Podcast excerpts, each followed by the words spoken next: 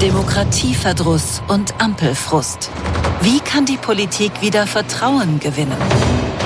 Der Radio 1 Kommentatoren-Talk live aus dem Tipi am Kanzleramt mit Marco Seifert. Schönen guten Tag, herzlich willkommen. Schön, dass Sie dabei sind. Hallo. Live im Tippi am Kanzleramt. Herzlich willkommen. Wir dachten, naja, im September, da wird's herbstlich hier drin sein. Ähm, ist es nicht. Wir merken, es ist sehr warm. Also sollten Sie uns jetzt gerade zu Hause zuhören oder im Videostream auf radio1.de zugucken, suchen Sie sich ein schattiges Plätzchen und schon haben Sie es kühler als wir hier alle im äh, Tippi. Guten Tag auch an alle, äh, die das vielleicht gerade im Autoradio hören und auf dem Weg ins Berliner Olympiastadion sind, wo gleich meine Hertha spielt. Danke an meine Chefs, dass wir diesen Termin gewählt haben für den Talk. Große Freude. Naja, ähm, aber wie gesagt, gucken Sie uns auch zu äh, auf radio1.de. Unsere Überschrift Demokratieverdruss und Ampelfrust, wie kann die Politik wieder Vertrauen gewinnen? Ich glaube, wenn man Menschen fragt, woran erinnerst du dich äh, in zwei Jahren Ampel, dann kommt als Antwort jede Menge Streit und Olaf Scholz mit schicker Augenklappe. Wobei ich war ein bisschen enttäuscht. Ich weiß nicht, ob Sie schon Bilder gesehen haben. Jetzt hat er sie ja abgenommen. So schlimm sieht's gar nicht aus. Ich dachte, da ist richtig was zu sehen, aber äh, ist alles wieder gut. Schön für ihn auf jeden Fall. Um ein bisschen ernsthafter zu werden, der Verdruss über die Politik, das merken wir alle, ist groß. Die Ampel stolpert so ein bisschen durch die Regierungszeit. Oppositionsführer Friedrich Merz äh, taumelt so ein bisschen von Fettnäpfchen zu Fettnäpfchen. Die Linke befindet sich im Auflösungszustand und die AfD steigt in Umfragen, obwohl sie ja bisher auch keine umsetzbaren Konzepte vorgelegt hat und immer wieder mit rassistischen Ausfällen Schlagzeilen macht. Und dann haben am Donnerstag äh, CDU und FDP in Thüringen gemeinsam mit der AfD für eine Senkung der Grunderwerbssteuer gestimmt.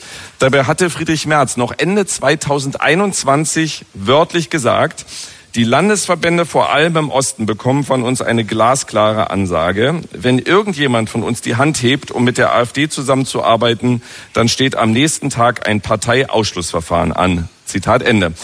Ist diese ursprüngliche Absage nicht mehr aktuell, sagen viele in der Union vielleicht inzwischen, wir müssen das pragmatisch sehen und im Einzelfall zusammenarbeiten. Viele in der CDU wollen das aber auch auf gar keinen Fall. Vielleicht droht der CDU ja da eine Zerreißprobe, auch angesichts der Landtagswahlen in Sachsen, Thüringen und Brandenburg im kommenden Jahr. Sie haben es wahrscheinlich mitbekommen, der aktuelle Brandenburg-Trend im Auftrag des RBB sieht die AfD bei 32 Prozent. Also fast jeder und jede Dritte in Brandenburg würde derzeit AfD wählen. Es gibt also ganz schön viel, worüber wir hier reden können. Sieht übrigens schön aus, wie sie sich äh, die Luft zufächern. Äh, es ist halt auch nur warme Luft, aber ähm, ich, ich, ich nehme das mal als eine Art von Applaus auch wahr. Das ist sehr, sehr schön. Ähm, nein, das, nein, alles gut. ähm, äh, die erste in der Runde, die ich äh, unserer Kommentatorin, ist die Wirtschaftskorrespondentin der Taz. Sie sagt, die Ampel hat eine Teilschuld am Erfolg der AfD, aber aus der CDU als Oppositionspartei kommt auch überhaupt kein Angebot, was man eigentlich machen will. Ich freue mich auf Ulrike Herrmann.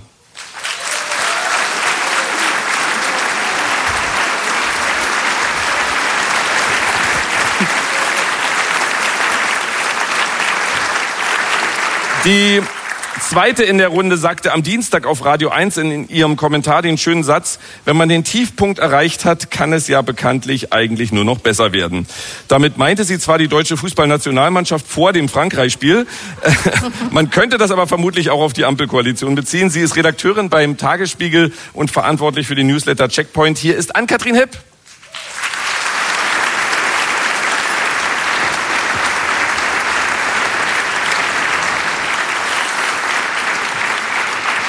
Der dritte in der Runde ist politischer Autor beim Spiegel. Auch äh, er blieb allerdings nach dem Länderspiel gegen Frankreich bei Fußballanalogien. Über die Ampelkoalition sagte er am Mittwoch in der Sendung Maischberger, da bräuchte es dann einen Teamchef, einen Rudi Völler oder wen auch immer, jemanden, der mit Autorität Führung vorgibt und aus diesen Einzelspielern etwas Gemeinsames macht. Das ist erkennbar nicht gelungen. Hier ist Markus Feldenkirchen.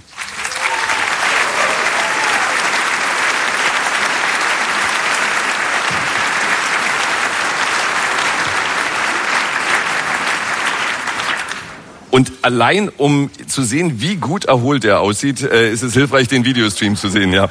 Ähm, Der vierte in der Runde ist Leiter der Politikredaktion bei RTL und NTV. Er hat sich journalistisch in den vergangenen Wochen auch immer wieder mit dem Umfragehoch der AfD auseinandergesetzt. Er schrieb unter anderem, viele Wähler der AfD wollen verschont werden von all den rasenden Veränderungen. Von der AfD, die raus aus EU, Euro und NATO will, werden sie aber keine Ruhe bekommen, sondern Revolution, den Umsturz aller Verhältnisse. Hier ist für Sie Nikolaus Blome.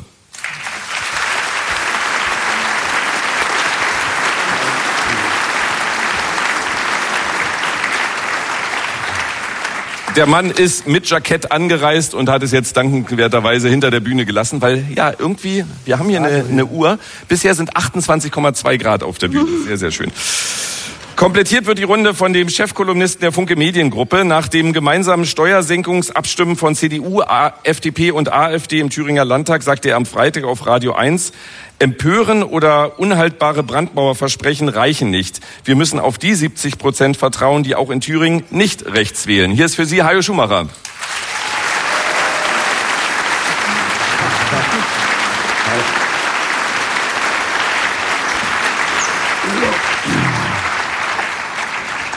Er wiederum lästerte über meine weißen Sneaker und hat selber leuchtend gelbe an. Naja. Ja. Dass der geschätzte Kollege Nikolaus Blome heute hier ist, freut mich besonders, denn er hat sicher bis in die Nacht gefeiert, denn er ist gestern 60 Jahre alt geworden. Ach, Quatsch. Alles Gute. Und argumentiert, als ob er 80 ist. Äh, also vor allem natürlich Gesundheit und viele weitere so erfolgreiche Auftritte beim Radio 1 Kommentatoren-Talk. Ähm, Wahrscheinlich haben Sie gestern mit äh, Freunden und Kollegen gefeiert und allen, die Sie nur ein bisschen mögen. Äh, ich war nicht eingeladen. Naja. Nein, ich habe gestern mit meiner Frau gefeiert. Und irgendwann gibt es vielleicht auch noch eine große Feier und da dürfen Sie dann, also nicht Sie alle, tut mir leid, aber, aber äh, ganz viele dann kommen. Ähm, das schauen wir mal. Nee, wir haben äh, zu zweit gefeiert. Ja, also, aber es wird äh, offenbar hier im Tippi mit Ihnen allen eine große Feier noch geben. ähm, dann fangen wir heute mit Ihnen an, Herr Blome. Fast jeder und jede Dritte in Brandenburg würde die AfD wählen, wenn heute Landtagswahl wäre. Die AfD wäre mit Abstand die stärkste Partei. Sie, Sie leben ja in Brandenburg. Was ist Ihre Analyse für den Höhenflug der AfD? Ich glaube, da gibt's äh, gar kein großes brandenburgisches Spezifikum kann ich mir zumindest nicht richtig vorstellen. Da wird eine Politik gemacht, wie sie in Thüringen oder wie sie, äh, keine Ahnung, was in Sachsen im Zweifel auch gemacht wird. Da gibt es vielleicht eine Flüchtlingsproblematik, die es in Thüringen in der Form nicht gibt, weil es halt eine Grenze äh, nach Osten hat. Ähm, ich kann es mir nicht wirklich richtig erklären. Der Sprung ist enorm.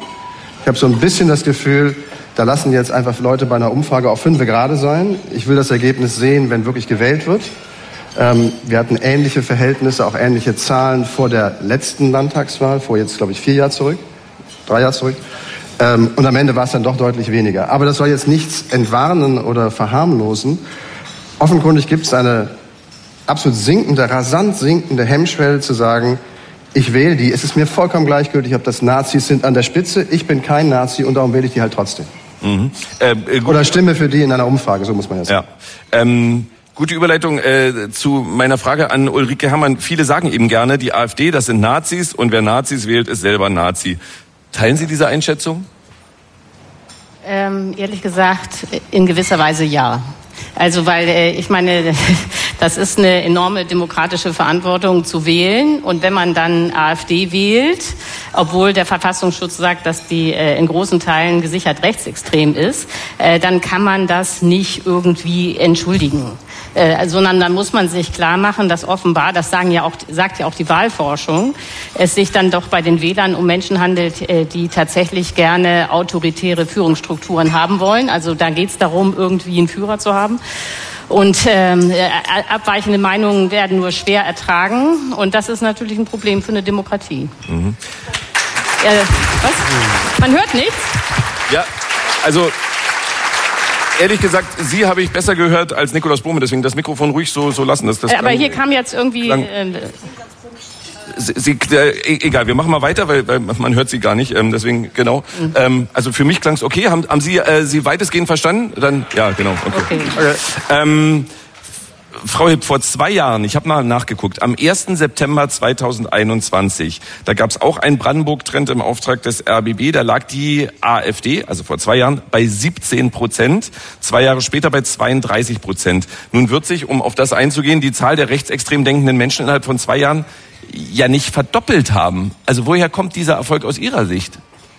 Na, ich glaube, es ist ich glaube, es sind verschiedene Punkte. Also ich glaube schon auch, äh, dass man darüber sprechen muss, was auch Ulrike Herrmann gerade gesagt hatte, dass durchaus da auch rechtsextreme Ressentiments äh, in dieser, ja generell in Deutschland vorhanden sind. Da werden wir bestimmt später auch nochmal drüber sprechen. Aber ich meine, in diesen zwei Jahren, wenn wir uns angucken, was in Deutschland passiert ist, dann war das eigentlich zwei Jahre, die irgendwie als die Fortschrittsjahre angekündigt wurden, wo man irgendwie sagen muss, Fortschritt ist per se schon mal relativ anstrengend, aber das war so das, was irgendwie kommen sollte. Und dann kamen irgendwie eigentlich nur Krisenjahre. Also wir hatten irgendwie erst die Pandemie, dann hatten wir den Krieg, dann hatten wir die Inflation, die irgendwie oben drauf kam und die Leute sind einfach massiv verunsichert. Und ich glaube, es ist relativ aus der Geschichte erkenntlich, äh, dass äh, populistische Parteien, auch rechtspopulistische Parteien, ähm, dann Erfolg haben, wenn die Menschen verunsichert sind und sie einfach plakative, einfache Antworten geben, mit denen sie versuchen, die Leute irgendwie rumzukriegen. Und deshalb hat sicherlich die Bundespolitik auch einen Einfluss auf das, was da jetzt in Brandenburg und anderen Bundesländern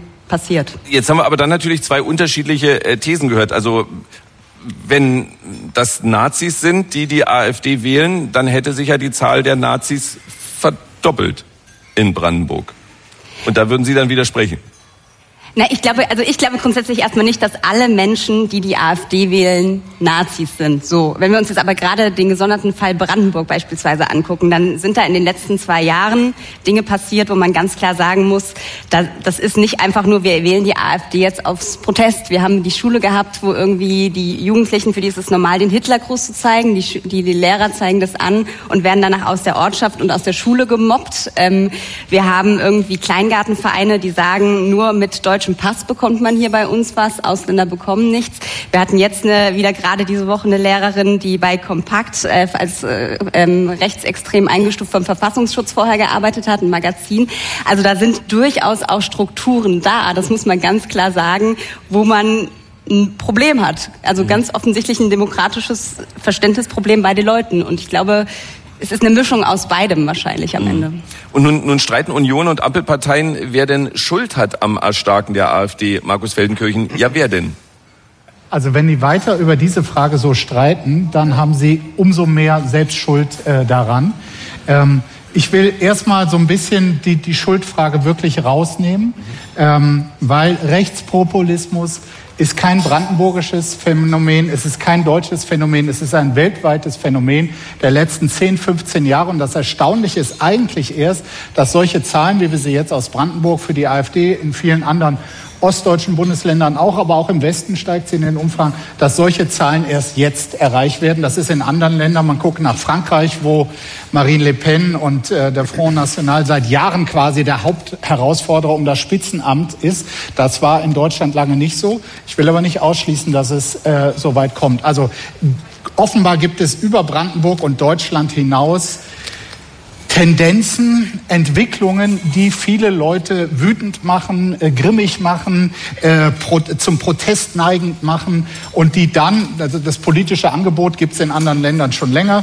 Ich würde ja heute noch sagen, wir dass die AfD in der Vergangenheit nicht so stark war wie, wie in vielen anderen Ländern, hängt damit zusammen, dass sie ein absolut unattraktives Spitzenpersonal haben. Aber darauf kann man nicht ewig vertrauen. Also auch dort äh, können irgendwie charismatische Verführer heranwachsen, die das noch besser machen als Herr Kopalla und Frau Weidel. So, da, da, ähm, da droht, glaube ich, sogar äh, noch mehr. Also die, die, die ökonomisch abgehängt sein, kulturell abgehängt sein. Was das im Einzelnen bedeuten kann, können wir ja noch mal äh, diskutieren. Aber das sind so zwei Schlagworte, die wir ähm, im Zusammenhang mit wachsendem Rechtspopulismus, äh, Rechtsextremismus auch weltweit äh, erleben. Ich glaube, das sind die tieferen Ursachen und niemals, ob da jetzt ein Heizungsgesetz perfekt, mittelmäßig oder beschissen kommuniziert wurde. Das kann mir keiner sagen, dass das der Grund ist, warum es einen breiten Resonanzraum für Rechtsextremismus gibt und auch nicht die andere beliebt. Aber Und auch die Schuldzuweisung an, an die CDU ist auch immer, das ist so schablonenhaft. Die, die Rechten sagen Heizungsgesetz, die Linken sagen, äh, CDU äh, benutzt die gleiche Rhetorik und macht sie dadurch salonfähig. Glaube ich ehrlich gesagt auch nicht. Das ist, wenn, minimal beide äh, Faktoren, die dazu äh, beitragen. Also auch Friedrich Merz ist weder am an der, Schrumpf, an der versprochenen Schrumpfung der AfD schuld. Die hat es nämlich definitiv nicht gegeben. Aber er ist auch nicht an ihrem Erstarken schuld. Bevor ich äh, Hajo Schumacher gleich in die Runde hole, wollte Ulrike Hammer noch kurz was ergänzen. Äh, ja, also äh, das Erste, was man ja äh, sehr ernst nehmen muss, ist, ähm, dass die AfD-Wähler in ihrer Mehrheit gegen ihre eigenen Interessen wählen, wenn sie die AfD wählen. Die AfD hat äh, vom Wirtschaftsprogramm her, und das ist ja dann doch das Zentrale, was sich bei den Menschen auswirkt, ein absolut neoliberales Programm. Also die, F äh, die AfD hat ungefähr das gleiche Programm äh, wie die FDP, nämlich Steuern in Wirtschaftsfragen, in Wirtschaftsfragen nämlich runter mit den Steuern für die Reichen. Äh, für die Arbeiter gibt's nicht nichts. Äh, Mindestlohn gar keine gute Idee. Nun ist es aber äh, tragischerweise so, dass in vielen Bereichen äh, Deutschlands die AfD die stärkste Arbeiterpartei ist. So und äh, dass die Leute nicht merken, dass die AfD in Wahrheit die Interessen der Reichen vertritt, liegt daran, dass sie eben nationalistisch ist und das wurde ja jetzt schon alles aufgezählt. Eben sagt, äh, äh wir hier gibt's nur was für Deutsche und der Rest äh, kann gucken, wo er bleibt. Aber dass es noch nicht mal was für die Deutschen gibt, sondern nur für die Reichen, das merken die Leute dann nicht mehr. Und äh, das ist natürlich tragisch, wenn äh, die Wähler permanent gar nicht äh, klar haben, wo eigentlich ihre eigenen Interessen sind. Äh, und das Zweite, äh, was ich noch sagen wollte zu Herrn Feldenkirchen, der ja sagt, ja, das ist so ein weltweiter Trend und das, ist, das kommt jetzt wie eine Welle über Deutschland. So einfach ist es nicht, was man ja daran sieht, dass es in Schleswig-Holstein gelungen ist, die AfD aus dem Landtag zu schmeißen, unter einer schwarz-grünen Koalition geführt von Daniel Günther. Und ich würde mal denken, dass alle Parteien gut daran täten, mal zu gucken, wie man das in Schleswig-Holstein macht. Äh, und das sind zwei Dinge. Nämlich das eine, die Koalition streitet sich nicht. Und das zweite ist, die CDU, die in dem Fall auch regiert, ist konstruktiv, hat ein eigenes Programm und nicht wie die F äh, CDU auf äh, Bundesebene, wo Merz eigentlich die AfD immer kopiert.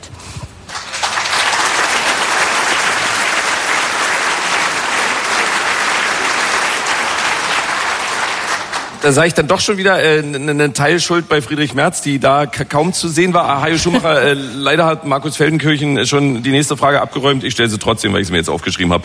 Ähm, der Aufstieg der AfD ist eng mit der Regierungsübernahme der Ampel verbunden. Zumindest in den Umfragen kann man das sehen. Das geht seitdem stetig nach oben. Jahrzehntelang wäre in so einem Fall klar gewesen, na dann gehen die Leute halt zur größten Oppositionspartei, zur CDU. Äh, das äh, ist die bessere Alternative. Warum schafft die es, die Union es nicht, als die konservative Oppositionspartei wahrgenommen zu werden? Ähm, über Friedrich Merz ist ja schon vieles gesagt worden. Um den Mann zu schonen, verzichte ich auf weitere Ausführungen. Ähm, die die AfD hat erstens mal das Privileg, dass sie überall in der Opposition ist, weil niemand mit ihr regieren will. Das heißt, sie ist immer automatisch die Unzufriedenheits- und Dagegenpartei, also so ein Sammelbecken. Was mich fürchterlich nervt, nicht nur an der CDU, sondern auch an uns Journalisten, alles das, was da im Osten passiert, passiert übrigens auch im Westen, nicht ganz so heftig, hätten wir in Österreich, in Italien, in Frankreich alles schon ablesen können, weil es ist alles nicht neu, was passiert. Es fängt in den Kommunen an, es fängt in den Regionen an, die Provokationen kennen wir alles rauf und runter. Wir dachten, glaube ich, dass wir so eine deutsche Sonderposition haben. Stichwort Erinnerungskultur. Wir sind immun gegen sowas. Nee, sind wir nicht. Und das führt mich zu meinem zweiten Punkt. Ähm, die AfD hat im Moment eben diesen Lauf und dadurch auch eine durchaus motivierte Anhängerschaft. Also die gehen auf die Straße, die machen Krach, die posten irgendwas im, äh, äh im Netz und, und, und. Also das ist so eine, ja, so eine, die, die spür, wittern Morgenluft heißt es, glaube ich, im, im Fußballdeutsch. Und ich glaube, unsere Zivilgesellschaft, und das sind die 70 Prozent, die ich meine, täte gut daran, nicht immer nur zu sagen, Friedrich Merz ist schuld. Rechtes Gedankengut ist nicht nur in der Politik, das ist überall. Das ist in den Schulen, das ist in den Haushalten und so weiter. Und eine Zivilgesellschaft, die sagt, ey, die da oben sollen das mal machen, nee, das ist unser aller Aufgabe. Und äh, ich glaube, dass auch wir Demokraten eine Verpflichtung haben, was die, die Atmosphäre in diesem Land angeht. Und dieses ewige, Gott, wie scheiße hier alles ist, ich kann es nicht mehr hören. Es gibt ein...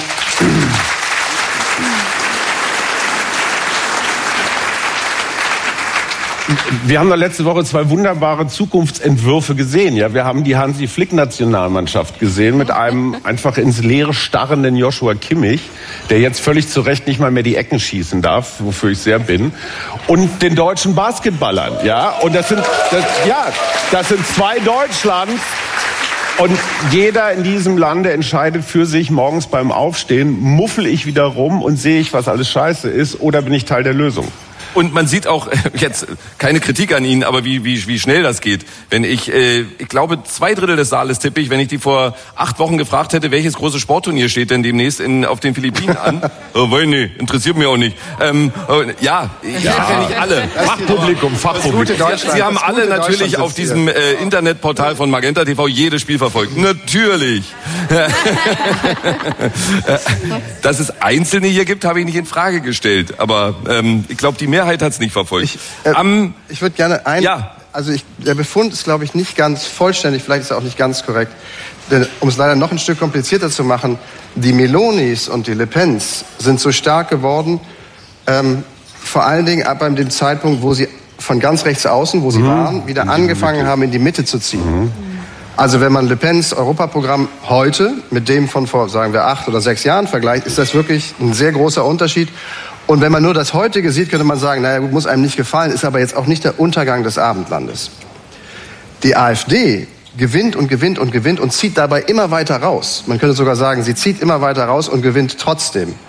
So und das muss erstmal einer erklären. Äh, also das, sagen wir mal so, insofern glaube ich, tut mir leid, es hat eben doch was mit diesem Heizungsgesetz zu tun, denn anders kann man den Sprung von 15 auf 20, 25, 30 nicht erklären. Das hat, glaube ich, nicht nur einen zeitlichen Zufall miteinander zu tun, sondern eben auch einen echten, eine echte Begründung. Da sind Leute auf dem flachen Land ausgestiegen, als man ihnen unvorbereitet gesagt hat, dass sie sieben Millionen Euro zahlen müssen und auch mal im Schuldenturm landet. Na, Moment. Die Leute sind ja nicht blöd. Mit der Prämisse sollten wir nicht anfangen zu arbeiten. Das ist ein echter Fehler.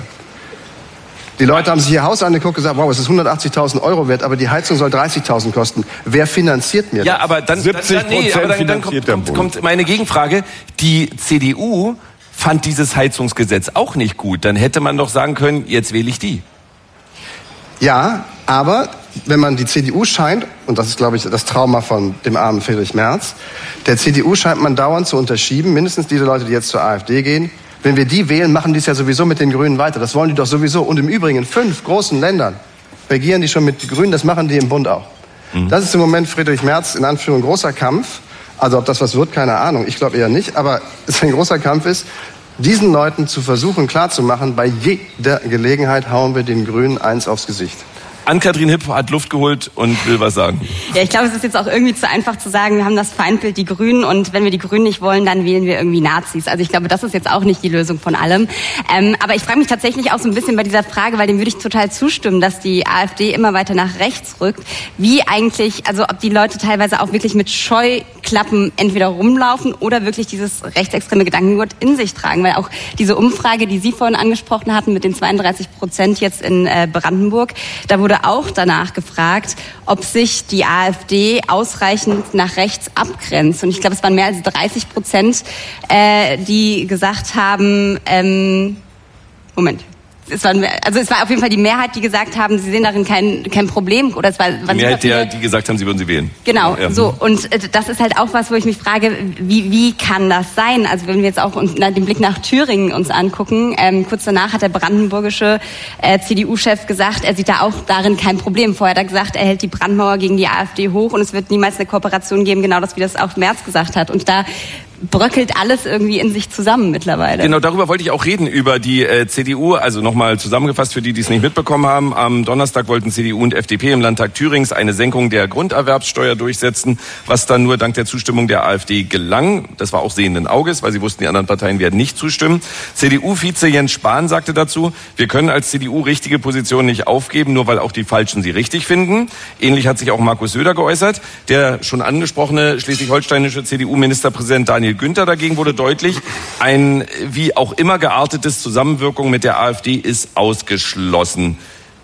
Wie sehr ist da in der Union ein Richtungskampf und wie wird der ausgehen? Vielleicht Markus Feldenkirchen. Ja, also dieser Richtungskampf ist immens und ähm, die Union war, sagen wir, bis zur Nominierung von Armin Laschet als Kanzlerkandidat immer eine Partei, die sehr auf Erfolg bedacht war.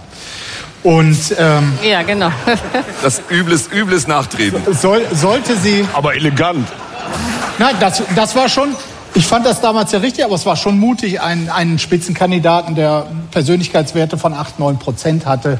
Also das war, wir, er hat uns Söder erspart. So. Und es ist auch nicht ganz so gut ausgegangen. Es hätte sogar ohne dieses Lachen geklappt, aber das, äh, da sind wir ja. Also nochmal, sollte die Union nach wie vor ein Erfolgsgehen haben, dann wird sie, wie die Kollegin auch zu Recht darauf hingewiesen hat, äh, gucken, wo läuft's denn gut, mit welchem Stil, mit welcher programmatischen Ansage, mit welchem Kurs äh, gegenüber der äh, AfD. Wobei ich hier schon auch nochmal unterscheiden würde, einen CDU-Landesverband zu führen in Schleswig-Holstein mit der Bevölkerung so. drumherum oder in Thüringen. Das sind zwei unterschiedliche Disziplinen. Jetzt sag an, echt? Hm? Ja, Mann.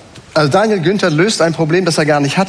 Er ja. gibt einen blendenden Ratschlag für ein ja. Problem, das hat. Das ist doch ein Witz. Ja. Danke, dass du als Übersetzer hier tätig bist. Ähm, so in etwa wollte ich es, aber ich Ja, er ist, er ist mehr Mann des Volkes und Sie sind mehr Akademiker. Ja, ja. ich, ich helfe gerne aus. Ich, ich helfe gerne aus. Aber ich glaube, als, als bundespolitisches Angebot, und darauf guckt ja die Union, äh, wen schicken wir da in den nächsten Bundestagswahlkampf, da spielt das, glaube ich, schon, äh, da spielt das schon äh, eine Rolle. Und ich glaube, der thüringische Weg, der, das mögen die Leute in Thüringen mit ihrer eigenen Verbundenheit äh, zu, auch zu AfD-Leuten in der Vergangenheit, zu dem, was dort aus der Bevölkerung gespiegelt wird, die haben dort andere Prämissen. Ja, das ist so. Und die Frage ist, ob Friedrich Merz und die Bundes-CDU äh, weiter den Anspruch aufrechterhalten, wir haben die Kontrolle über alle 16 Landesverbände, was den Umgang mit der AfD angeht, oder ob sie sagen, wir haben unseren Kurs, was die Bundespolitik angeht, und alle anderen entscheiden das äh, selbst. Also ich glaube, diese Frage, die ist tatsächlich offen, und ich, wenn, wenn es Merz darauf ankommen ließe, alle zu kontrollieren. Ich glaube, dass er da den kürzeren zieht. Jetzt in der Reihenfolge Ulrike Hermann, Hajo Schumacher, Nikolaus Blome. Oder äh, Ulrike Hermann, Nikolaus Blome, Hajo Schumacher. Äh, ja, also man hört ja wahrscheinlich, dass ich aus Hamburg bin, sowieso. Und deswegen möchte ich noch mal was zu Schleswig-Holstein sagen. äh, also die Vorstellung, dass äh, das ganz einfach ist, in Schleswig-Holstein die AfD aus dem Landtag zu schmeißen, oder ist äh, falsch, äh, weil Schleswig-Holstein ist ja äh, total ländlich geprägt. Die größte Stadt ist Kiel mit 200.000 Einwohnern. Also eigentlich müsste Schleswig-Holstein ein leichtes sein für, für die AfD, was sich ja, um mal historisch zu werden, unter dem Nationalsozialismus auch gezeigt hat. Da haben ganz große Teile von Schleswig-Holstein NSDAP gewählt. So, dass es diesmal anders läuft in einem ländlich geprägten äh, Bundesland mit sehr vielen Bauern und so weiter, Kleinstädten, zeigt, dass die CDU da was richtig macht. Und deswegen plädiere ich weiterhin dafür, bitte lernt von Daniel äh, Günther. Äh, dann das andere, was, äh, worauf ich noch mal gerne hinweisen würde, ist äh, das Land Bayern, wo ja jetzt gewählt wird. Also eigentlich ist aus meiner Sicht Bayern ein noch größeres Problem als Thüringen. Und äh, zwar, wenn Sie da, nee, äh, äh, in, in den Umfragen. Be bevor Sie hier auch zum Volkstribun werden, in dem Bezug. Ja, natürlich okay. in dem Bezug, wenn es also äh, um Umfragen geht. Ja, denn was man da sieht, äh, da ist ja, wissen Sie alle, im 8. Oktober sind da Wahlen. Da hat ja zwar die CSU 37 Prozent im Augenblick, aber Sie wissen ja, die CSU ist eigentlich schon ziemlich populistisch. Und äh, trotzdem gibt es äh, noch Nee. Wechseln jetzt gerade ganz schönes Thema, aber gerne. Nee, nee, aber trotzdem gibt's die AfD mit 15 Prozent und trotzdem gibt's die, äh, oder 14 Prozent und trotzdem gibt's die Freien Wähler auch nochmal mit 15 Prozent und Freie Wähler sind ja, ist ja Aiwanger, der irgendwie... Kommen wir zu, alles gut. Ja, ja, genau. Oh, Entschuldigung. Ja, ja. Jedenfalls, äh, die, was ja wirklich irre ist, SPD und Grüne äh, äh, das sozusagen das andere Lager, die kommen da äh, nur noch knapp über 20 Prozent. Mhm. Und äh, der Rest ist irgendwie rechts und sehr rechts. Und äh, das finde ich, äh, da muss man auch diskutieren. Also da, ich finde, anders gesagt, ich höre auf, man darf nicht immer nur auf die DDR oder die Ex-DDR gucken, sondern das Gleiche gibt es eben auch im Westen. Gut, auf Bayern kommen wir später noch. Ähm, das, Nikolaus Blome. Für, für, eine ganz kurze zurück, Sekunde zurück zum Thema. Ähm, Wieso zurück zum Thema? Ich war ähm, beim Thema. Ich glaube, Thüringen ist insofern ein Sonderfall, weil es halt eine Minderheitsregierung ist. Also das, was sich in Thüringen abgespielt hat, die Opposition überstimmt die Regierung und zwingt sie zum Geld ausgeben. Ja. Und dann nichts anderes ist ja passiert. Das gibt's halt nur in einem kann es nur in einem Parlament geben, wo die Regierung keine Mehrheit hat. Und nur da kann sich solche Probleme, Brandmauer hin oder her, bilden. Insofern finde ich es, sollte man es schon sehr thüringisch betrachten, was da passiert ist, bevor man es ganz groß ableitet und als nächstes passiert es dann im Bundestag. Aber es ist doch Fakt, dass alle demokratischen Parteien in irgendwelchen Kommunalparlamenten bereits mit der AfD gestimmt haben. Also selbst im Wahlkreis von Ricarda Lang, der Grünen-Chefin, haben AfD und Grüne schon zusammen gestimmt. Und jetzt wie kann man dann von Brandmauern reden, wenn man weiß, dass sie aus Emmentaler gebaut sind? Ja, also das ist eine totale Verliererposition und auch dieses äh, Zitat, was am Anfang fiel, Parteiausschlussverfahren und so weiter, ist, man manövriert sich selber in die Handlungsunfähigkeit, weil die Realität eine andere ist. Und ich glaube, wir gehen in die Falle, wenn wir das nicht auseinanderhalten, was ist Zusammenarbeit und was ist gemeinsames Abstimmen in einer, ich sag mal, okayen Sache. Wenn es darum geht, ob eine Kita renoviert wird, dann kann ich doch nicht dagegen stimmen, nur weil die AfD dafür ist. Weil damit und, und das meine ich auch mit Naivität. Damit gehen wir natürlich in eine wahnsinnig weit aufgestellte Falle. Wenn wir immer nur anti-AfD stimmen, dann werden wir genau das tun, was den ja. Demokraten vorgeworfen wird. Wir kommen nicht zu Potte. Ich musste, ja. also, ich musste 60 Jahre alt werden, damit um Hajo Schuhemacher was Kluges sagen zu hören.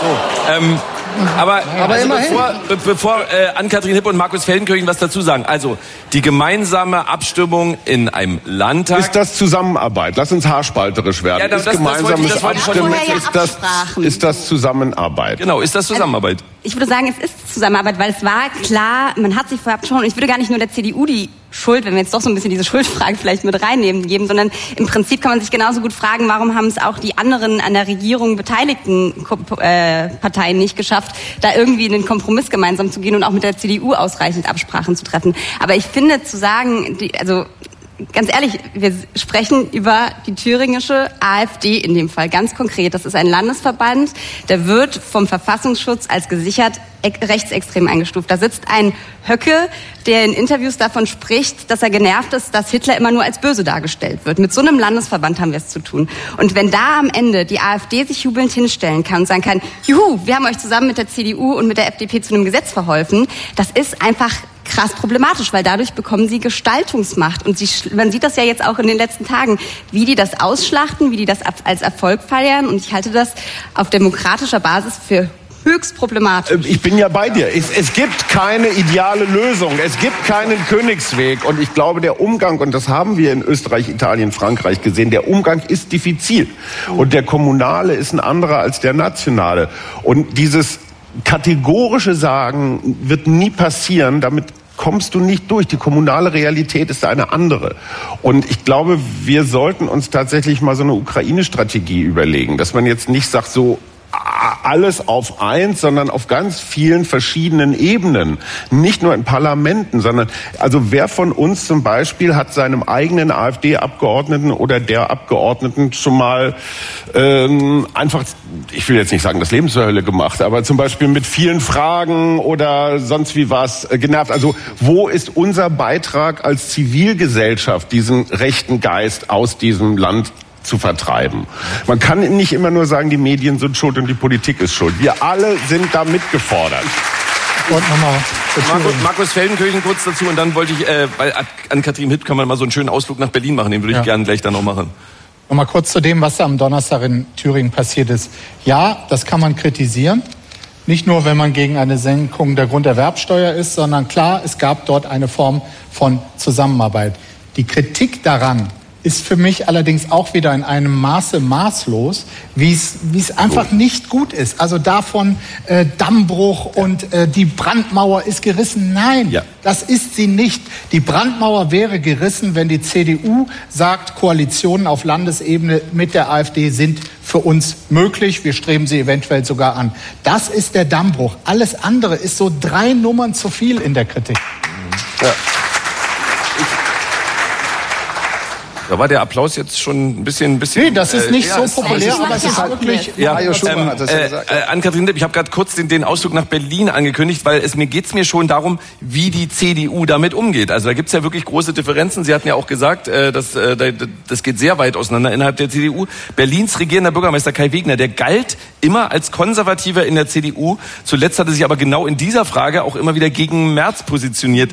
Hat, hat Wegener sich so verändert oder, um mit Nikolaus Blume zu sprechen, löst er auch ein Problem, was er gar nicht hat? Also, also ja, da auf jeden Fall, glaube ich, äh, ist das Problem in Brandenburg durchaus größer als jetzt hier in Berlin. Aber ich glaube, dass tatsächlich ähm, Kai Wegner hat eine wirklich interessante Entwicklung hingelegt, weil er tatsächlich früher ja wirklich, also konservativ ist da noch irgendwie freundlich ausgerückt, er war schon früher ein relativ äh, rechtspopulistischer Knochen.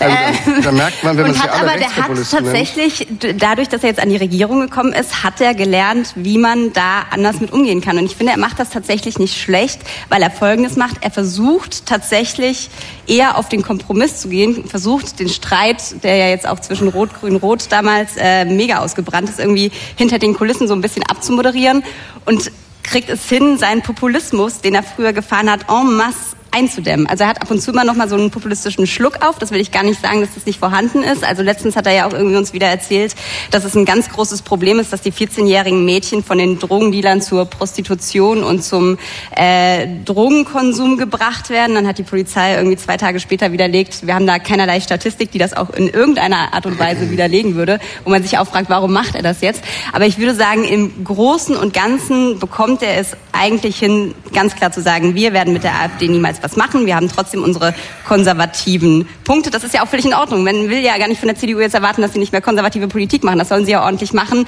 damit sie eben auch der AfD ein bisschen Fahrwasser irgendwie abfahren. Und ich finde, ich, das macht er ganz gut. Was Menschen am Radio nicht mitbekommen, ähm, mir wird immer Handzeichen gegeben von den einzelnen Kommentatoren und Kommentatoren, dass sie was sagen wollen. Das waren in diesem Fall Ulrike Herrmann, Hajo Schumacher und Nikolaus Blome. Klären Sie es untereinander. ich, ich, ich schließe hier direkt an. Ich habe ich hab eine direkte Anschluss. Nein. Ich finde nur überraschend nur den einen Satz. Ich finde nur überraschend, dass selbst die CDU nicht in der Lage ist anzuerkennen, äh, also alle Beteiligten in der CDU, dass das ein Dilemma ist. Natürlich ist das ein Schritt in Richtung Normalisierung gewesen. Ich halte es auch eher für, wie Markus Feldenkirchen, eher wie für einen kleineren Schritt, aber das war halt schon sowas wie ein Schritt in diese Richtung. Und andererseits können Sie ja von der Opposition noch dazu einer, die im Saal die Mehrheit hat, von der CDU nicht verlangen, dass sie alles liegen lässt, was sie an guten Ideen hat, nur auf die Gefahr hin, dass die AfD mitstimmen könnte. Aber, aber das Missverständnis also, ist doch Das ist ein Dilemma, CDU. das können Sie fast nicht lösen. Und so fair müssten wir also man dieser ja. Saal mit den Leuten sein und die CDU mit sich selber sein, zu sagen, hm, da haben wir ein echtes Problem und jetzt zu sagen, Brandmauer, Brandmauer oder Tabubruch, Tabubruch, aber jetzt das funktioniert ich doch, Aber es gibt die aber, CDU ja, jetzt doch gar muss man nicht. aber äh, ja. auch, glaube ich, nochmal, äh, wenn man an Thüringen denkt, äh, gucken, wie ist denn die CDU in diese Lage geraten? Und diese Lage, dass sie eine Minderheitenregierung toleriert, kommt nur dadurch zustande, dass die CDU beschlossen hat, dass sie auf gar keinen Fall mit der Linkspartei koaliert. Sonst säßen sie nämlich in Thüringen in der Regierung. So, und was wir jetzt haben, ist folgende Situation. Mit einer wirklich äh, demokratischen Partei, weil man muss ja sagen, die Linke in äh, Thüringen ist sozialdemokratisch mit Ramelow an der Spitze. Eine wirklich ganz normale sozialdemokratische Partei wird sozusagen äh, letztlich als der Zusammenarbeit nicht würdig befunden. Deswegen ist man ja da in der Minderheitentolerierung. Aber stattdessen arbeitet man dann am Ende doch implizit mit der AfD zusammen. Und dann in diesem Gesamtbild muss man einfach sagen, das ist der totale Wahnsinn. Ein, Hajo Schumacher. Ein, ein Wort vielleicht noch zu Kai Wegner. Wir haben den immer noch so als, als Spandauer Lokalgröße im Kopf. Aber Kai Wegner ist Vorsitzender der Berliner CDU und auch regierender Bürgermeister. Und der guckt jetzt einfach mal. Die CDU gibt es nicht. Die CDU ist mindestens zwei Öltanks, wenn nicht drei. Es gibt einmal Friedrich Merz auf einem, ich würde vorsichtig sagen, sehr verlorenen Posten. Ja, der Lindemann äh, äh hält ihm dann gelegentlich nochmal das Beatmungsgerät hin. Aber diese, diese Truppe ist nicht sehr groß. Die Zukunft der CDU heißt im Moment Wüst und Günther. Und an den beiden orientiert sich Kai Wegner. Der sieht einfach, da ist die Zukunft der CDU. Ja, ich, ich, ich gehe jetzt nicht mit Opa äh, äh, Merz mit dem Rollator um Ententeich, sondern ich möchte die Jungen und Dynamischen. Das ist die Zukunft. Und da will der hin. Und ja, Positionen, ne, die, die, sind ja so auch flexibel zu ja, handhaben, die man und früher sieht. war er ja großer März-Verfechter. Also er hat sich da schon auch einfach an dem Erfolg angepasst. So du, wir waren auch mal alle Hansi Flick-Fans. Das. Äh ähm, ich bin, also ich empfehle, ich empfehle mal einen, einen Besuch mit Friedrich Merz in einem durchschnittlichen jetzt nicht Gillamos, Bierzelt, aber in einem durchschnittlichen, keine Ahnung was. Kreuzberger. Westdeu nee, nee, nee, westdeutschen, ganz normalen äh, Ortsverband, Kreisverband, wenn der da eine Rede hält. Und dann gibt's genau in der Regel zwei Momente, wo das, Saal, wo das Dach wegfliegt. Weil du das jeden Tag machst mit Friedrich Merz in Nee, nee weil, weil wir genug Leute haben, ab und zu da mal mitzugehen. Okay. Ähm, zum Glück noch. Ähm, Und das Dach fliegt weg, wenn er auf die Grünen einschlägt. Und da sitzen natürlich nur CDU-Leute, klar. Wie originell. Was, was eine ja. geile, konstruktive Politik, Grüne doof zu finden. Ähm, Toll. Sagen wir mal so, wenn man eine andere Mehrheit sucht, dann ist es vielleicht, ich will es jetzt gar nicht verteidigen, ich will es nur beschreiben. Die Vorstellung, Friedrich Merz sei in seiner Partei, besonders an seiner Basis isoliert, ist falsch. Mhm. Wir, ähm, ich, würde gern auf das eingehen, was Hajo Schumacher vorhin schon mal gesagt hat, wo er sagte, die Zivilgesellschaft ist gefragt. Ähm, jetzt habe ich einen äh, Tagesspiegel-Podcast, der ist eine Runde Berlin gehört mit Ann-Kathrin Hipp. Da äh, fahren sie mit ihren Interviewgästen auf der Ringbahn äh, und zuletzt mit der First Lady, mit Elke Büdenbender. Ähm, und da haben sie vor allem auch über unsere Demokratie Demokratie äh, diskutiert und gesprochen, die ja in ihrer jetzigen Form, nicht grundsätzlich, ähm, nicht sehr beliebt ist, die Demokratie, wie wir sie gerade hier haben. Da gibt's ja auch Umfragen, die sagen, naja, so funktioniert das nicht. Ähm, wie sieht denn nach dem Gespräch Ihre persönliche Analyse aus?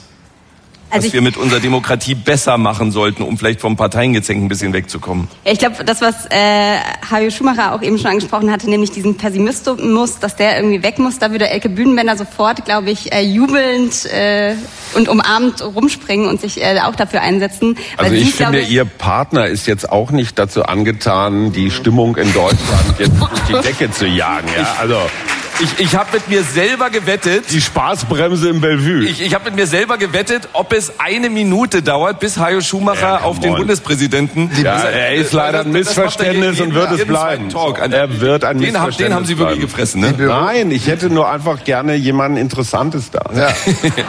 so. Ecke Bühnenmänner vielleicht. Zum Beispiel. Das würde ich sofort machen. Um, um beim Thema zu bleiben. Ähm, nee, aber sie, sie ist eben auch eine hoffnungslose Optimistin äh, und ist davon überzeugt, dass es auch ganz viel Tolles zivilgesellschaftliches Engagement gibt in diesem Land, was man ja auch gar nicht in Abrede stellen kann, was da auf jeden Fall diesem Land auch gut tut. Aber Sie haben es eben gesagt, es sind 54 Prozent, das war von der Körperstiftung in Auftrag gegebene Studie, die ein geringes Vertrauen nur noch in die Demokratie in Deutschland haben. Und das finde ich ist einfach eine wahnsinnig erschreckende Zahl. Entschuldige, diese Studien Nein, sind zum Teil einfach also echt so ehrlich, dünne. Ja, aber gut, okay, wir müssen uns jetzt gar nicht auf eine Studie stürzen. Aber Hast wenn ich gerade. Mich, ja, ja ich, ich sage das als Zahlenbeispiel. Aber wenn man mit Leuten spricht, und vielleicht auch mit Leuten, die jetzt nicht gerade irgendwie meine Bubble sind und im Tagesspiegel auch als Journalistinnen und Journalisten arbeiten, dann kann man das auch spüren, was diese Studie sagt. Es ist einfach so, dass ganz viele einfach nur noch rumpeln. Dann wird dann gesagt, na ja gut, wir schieben jetzt hier irgendwie unsere Gelder äh, in die Ukraine. Unsere Politiker, Politikerinnen, die machen eigentlich alle nur noch Mist und ich bin der arme Keks. Und dieser Mensch, ob der jetzt wirklich arm ist oder nicht, das ist in dem Fall erstmal völlig ja. egal, sondern man hat das Gefühl, man wird selbst vernachlässigt, alles funktioniert nicht mehr und man selbst ist irgendwie der Blöde. Ob das statistisch so ist oder nicht, völlig so, und egal. Ja. Wir erzählen diese Geschichte aber auch immer und immer wieder und das nennt man dann self-fulfilling prophecy. Also ich kann mich nicht, diese ganzen Studien zum Beispiel, ja, also äh, gab es jetzt ein paar interessante Artikel zu, die sind erstens von der Grundgesamtheit, von der Fragestellung her und so weiter wirklich auf dieses Ergebnis hingezirkelt. Das heißt, Institute wollen dieses Ergebnis erzielen, aber um von uns, den Medien, mit diesen halbgaren Studien zitiert zu werden. Gibt es das Problem deswegen nicht? Nochmal, wir entscheiden entscheiden jeden Tag, wie wir auf dieses Land, auf uns selbst und so weiter blicken. Sind wir Objekte, die rumgeschubst werden oder sind wir Subjekte, die dieses Land handelnd auch verändern können? Ich, und ich, ja, ich glaube, wir erledigen das Geschäft der AfD, wenn wir uns jeden Tag erzählen, dass da mal irgendwann vor ewigen Zeiten ein Entwurf für ein Gesetz ein bisschen missraten war. Ja, also ja. please, wir haben echt andere Probleme. Markus äh, Feldenkirchen und dann. Aber das, das ist ja sehr, äh, ein sehr wichtiger Punkt. Man kann sich ja mehr Optimismus und äh, mehr äh, Zukunfts, äh, also mehr äh, Glaube in Zukunftsgestaltungskraft äh, wünschen. Aber gerade wir Journalistinnen und Journalisten sind doch wirklich ähm, für diese Stimmung so wichtig wie kaum jemand, ohne, ohne es zu überschätzen. Aber natürlich sind unsere Wertungen über Politiker, über einzelne so Gesetze äh, sehr, sehr wichtig für dieses Grundvertrauen in die Demokratie und auch sehr wichtig für das Mantra der AfD, dass das da oben alles nur korrupte Spinner sind. So, und wenn wir wirklich so vollkommen überziehen, äh, der Habeck ist alles schuld oder der März ist alles schuld. Ähm, und die da oben können gar nichts und immer nur das Negative in den Fokus rücken, dann weiß ich nicht, wie es hier mit dieser Aufbruchsstimmung unsere Demokratie funktioniert, doch irgendwie noch mal klappen soll. Naja, ich, ich Ich stelle also, jetzt, äh, um, um Nikolaus Blume, die Frage stelle ich auch an Sie, weil ähm, äh, das ist, äh, möglicherweise ist diese Frage relativ nah an Friedrich Merz. Ähm, ich finde es dennoch ähm, ein Punkt, über den man reden kann, auch wenn jetzt der eine oder die andere mit den Augen rollen werden wahrscheinlich geht das keinem oder keiner hier oben so, glaube ich. Und auch im Publikum, wir sind hier äh, mitten in Berlin, wahrscheinlich auch nicht. Aber es gibt Menschen, die sagen, ähm, man darf hier nichts mehr. Und äh, dann äh, wird geantwortet, ja stimmt doch gar nicht, ist ja alles nicht verboten. Und dann kommt, und jetzt kommt das, was Friedrich Merz wahrscheinlich äh, unterschreiben würde, aber offenbar fühlen sich viele Menschen provoziert, wenn man sagt, es wäre besser, was weiß ich, weniger Fleisch zu essen oder es wäre besser nicht zu fliegen, fahr weniger äh, Auto. Ich, ich merke schon, wie, wie äh, Ann-Kathrin Hipp schwer atmet. Sag lieber ZuschauerInnen statt Zuschauer oder wenn von alten weißen Männern die Rede ist. Ich habe manchmal den Eindruck, dass bestimmte Menschen, und das mag ja ungerechtfertigt sein, aber ihre Art zu leben als als geächtet empfinden. So wie du lebst, das ist aber auch nicht gut. Ähm, dann gibt's noch eine unkonkrete Angst vor vielen Geflüchteten oder das, was gerade gesagt wird, ach und das ganze Geld geht jetzt in die Ukraine. Das ist eine Wahrnehmung, die muss ja nicht stimmen, aber ich habe den Eindruck, diese Wahrnehmung ist schon bei einigen Leuten verbreitet. Wie kommt man diese Menschen wieder, bekommt man die wieder in den gesellschaftlichen Diskurs zurück, ohne sinnvolle Dinge zu lassen? Also das will ich ja deswegen gar nicht in Frage stellen. Äh, und da kommt jetzt die Antwort von Nikolaus Blum auf diese sehr, sehr einfache Frage. Ja, genau. Ja, ich glaube, ähm, das ist tatsächlich so ein, das ist, wenn man so will, Teil der, der, politischen Programmatik, die gewählt worden ist und die die Mehrheit hat mit dieser Ampelregierung, dass es in der Tat so einen erzieherischen, sage ich jetzt ganz wertfrei und gar nicht bös gemeint, erzieherischen Impetus gibt, weil man glaubt, die Leute müssen sich verändern, damit sich das Ganze verändern kann, meinetwegen für den Klimaschutz. Also sie müssen ihr Verhalten verändern und wahrscheinlich ist das ja auch so. Und am Ende, klingt aber jetzt total platt, macht halt der Ton die Musik. Mhm. Und offenkundig hat diese Regierung ein Stück weit übersteuert und insbesondere eine Partei eine Zeit lang übersteuert bei dem Ton. Das muss jetzt sein, habt euch nicht so, angetrieben vielleicht auch von Klimaschutzbewegungen auf der Straße. Das muss jetzt sein, äh, ihr versündigt euch an der Zukunft eurer Kinder, bla bla bla. Und irgendwann sind die Leute auf die Barrikaden gegangen, also zumindest innerlich. Und wenn dann ein Gesetz, und tut mir leid, ich komme immer wieder auf Geht es da um Inhalte? Geht es da wirklich um Inhalte oder geht es eher um ein Gefühl? Es geht um, den Ton. Ja es geht um also, die Ansprache. Aber ja. Ähm, mhm. Ich bin ja der Meinung, dass das Heizungsgesetz hätte man verpacken können, wie man will. Das ist nicht eine Frage der Verpackung gewesen, das Gesetz war Mist. Also zumindest Deswegen in der ersten wurde Form. es ja auch korrigiert. Ja, genau. Ähm, und trotzdem ist die Ansprache, glaube ich, das Entscheidende. Also, äh, wie viel Luft kann man den Leuten lassen, sich wie zu verhalten und sie trotzdem noch auf das Gesamtziel zu vereinen? Und ich glaube, das ist ganz überwiegend die Frage. Und wie viel Schwachsinn kann man den Leuten erzählen? Bei dieser Erdinger Veranstaltung von Söder und Aiwanger seinerzeit, da stand Zwangsveganismus und, und Zwangsgendern. Also ja, und jetzt, alle, ja, ja genau. Entschuldigung, aber das ist einfach grob fahrlässige Volksverarschung. Frag irgendeinen Menschen. Ja, ja. Da, da, sind wir genau wieder an dem Punkt. Und dann kommen noch die Currywurst in Wolfsburg und ich denke mir, ey. Ja, aber es gibt diese Menschen, die das Gefühl haben, Entschuldigung, Ulrike Hammann hat Die haben das Gefühl. Ulrike Hammann dazu, weil sie hat mir schon ein Zeichen gegeben, sie würde meine Frage gerne beantworten. Äh, ja, und zwar indirekt. Also äh, äh genau. Ja, also, nein, also ähm, wenn man jetzt äh, mal tatsächlich dieses äh, Gefühl ernst nimmt, äh, ich bin irgendwie ausgeschlossen, an mich denkt keiner, dann gibt es dafür aus meiner Sicht ein wirklich erstaunliches Symbol. Und zwar, wir waren alle dabei, äh, dass äh, Scholz eigentlich mit einem, äh, mit genau zwei Versprechen ist er Kanzler geworden. Versprechen eins war, es werden 400.000 äh, Wohnungen pro Jahr gebaut. Also das ist schwierig, aber daran wird gearbeitet. War vielleicht auch nicht so wichtig. Und das zweite Versprechen war, es gibt einen Mindestlohn von 12 Euro. So, er ist angetreten als Mindestlohnkanzler. So, diesen ähm, Mindestlohn von 12 Euro gab es auch, aber nun ist die Inflation leider so stark angestiegen, dass das praktisch alles entwertet wurde.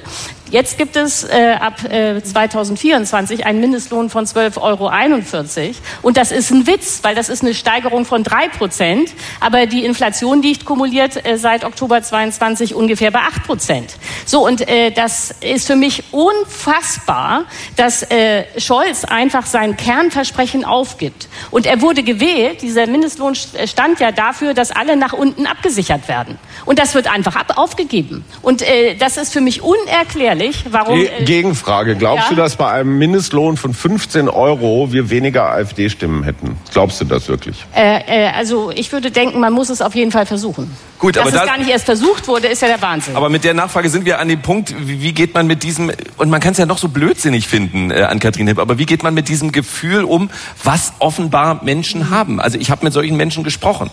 Nee, ich glaube, es ist super schwierig, weil ich glaube schon, dass Kommunikation total wichtig ist und ich glaube auch, wir alle gemeinsam, sei es jetzt wir Journalisten, sei es wir hier alle im Publikum, sei es die Politikerinnen und Politiker, tun uns alle gut daran, verbal so ein bisschen abzurüsten und zu gucken, dass wir mehr auch mal vielleicht an der einen oder anderen Stelle zuhören, als direkt einfach nur was rauszuhauen und dem Gegner zu sagen oder dem, dem Gegenüber zu sagen, was du sagst, ist sowieso falsch. Ähm, also ich glaube, das ist auf jeden Fall wichtig.